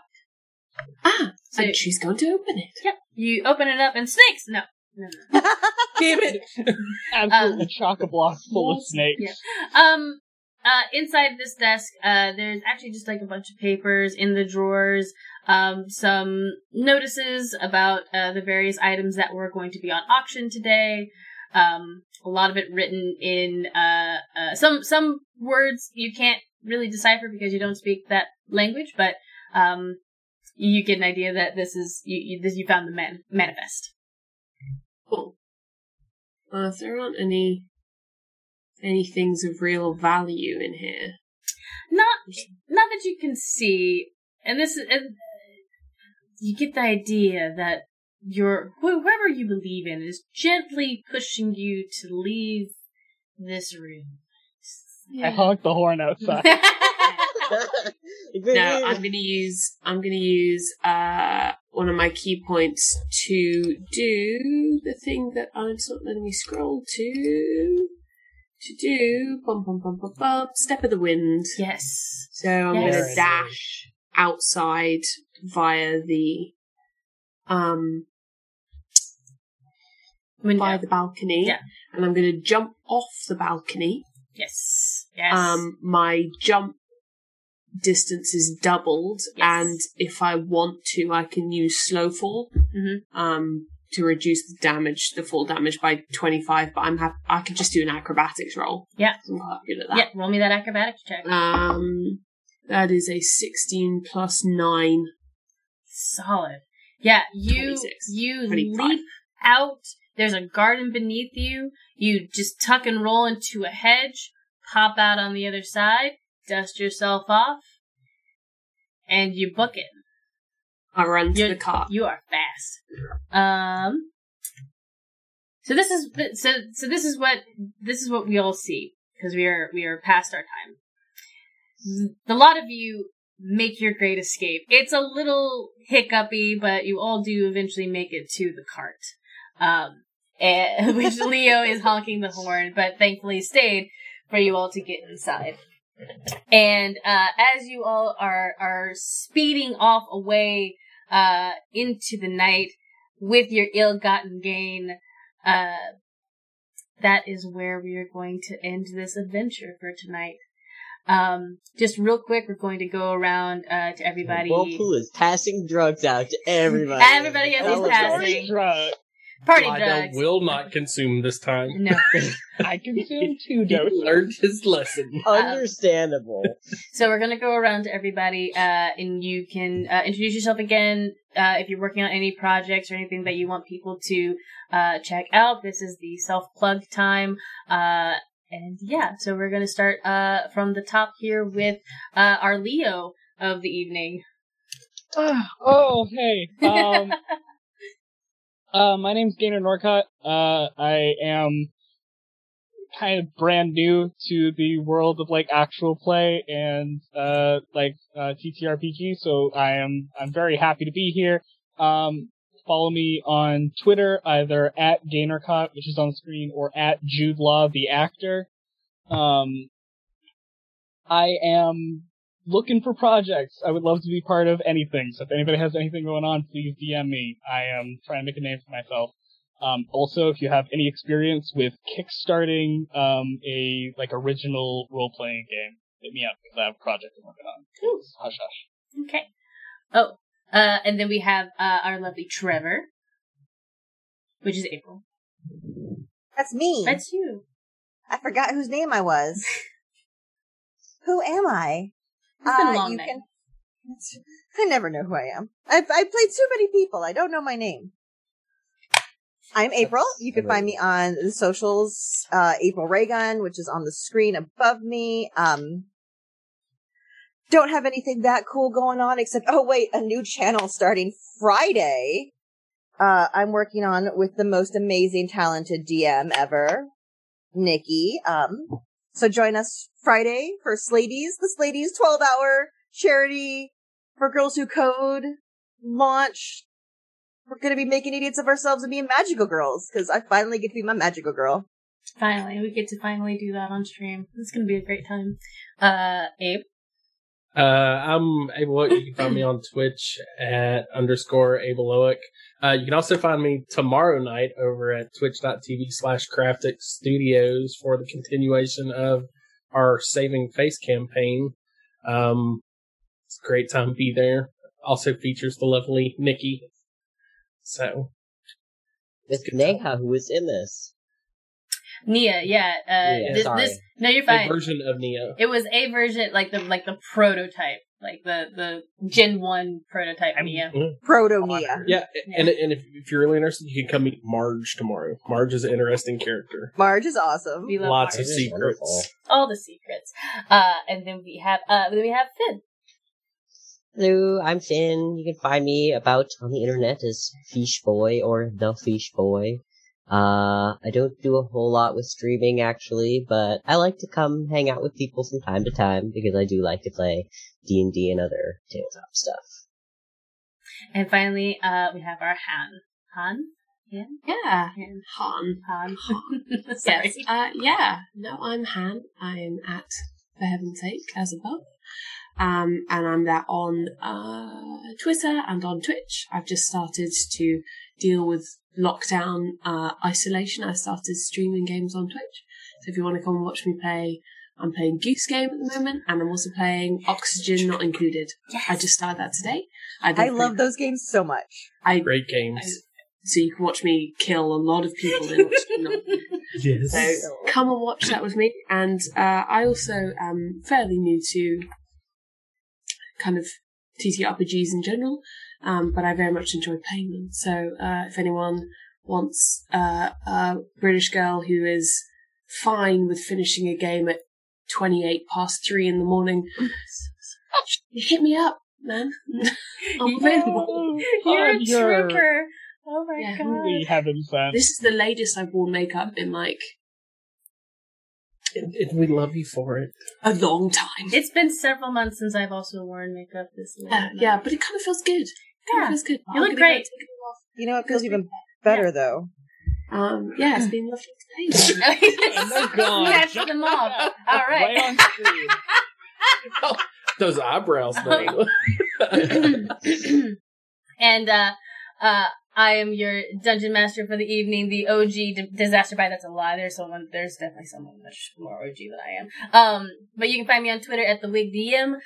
Like people have said, I will be doing Saving Face tomorrow night with Craftic Studios at 8 p.m. You can find me here on Final Show Films every other Monday doing the biweekly one shots, as well as the campaign on Thursdays playing Scuzz, the other goblin rogue, who was another character in tonight's game, but a different iteration of him. And then on Friday at Sladies ATL on our Twitch channel, we will be doing our 12-hour donation stream where you can catch us, various other wonderful people running games, doing small little mini paintings, making mocktails for a good cause, Girls Who Code. So if you want to check that out, please absolutely do so. And for everybody here in the chat and those who played in tonight's game, thank you so much for being here today. And we wish you all a good night. Say good night, everyone. Good night. Bye.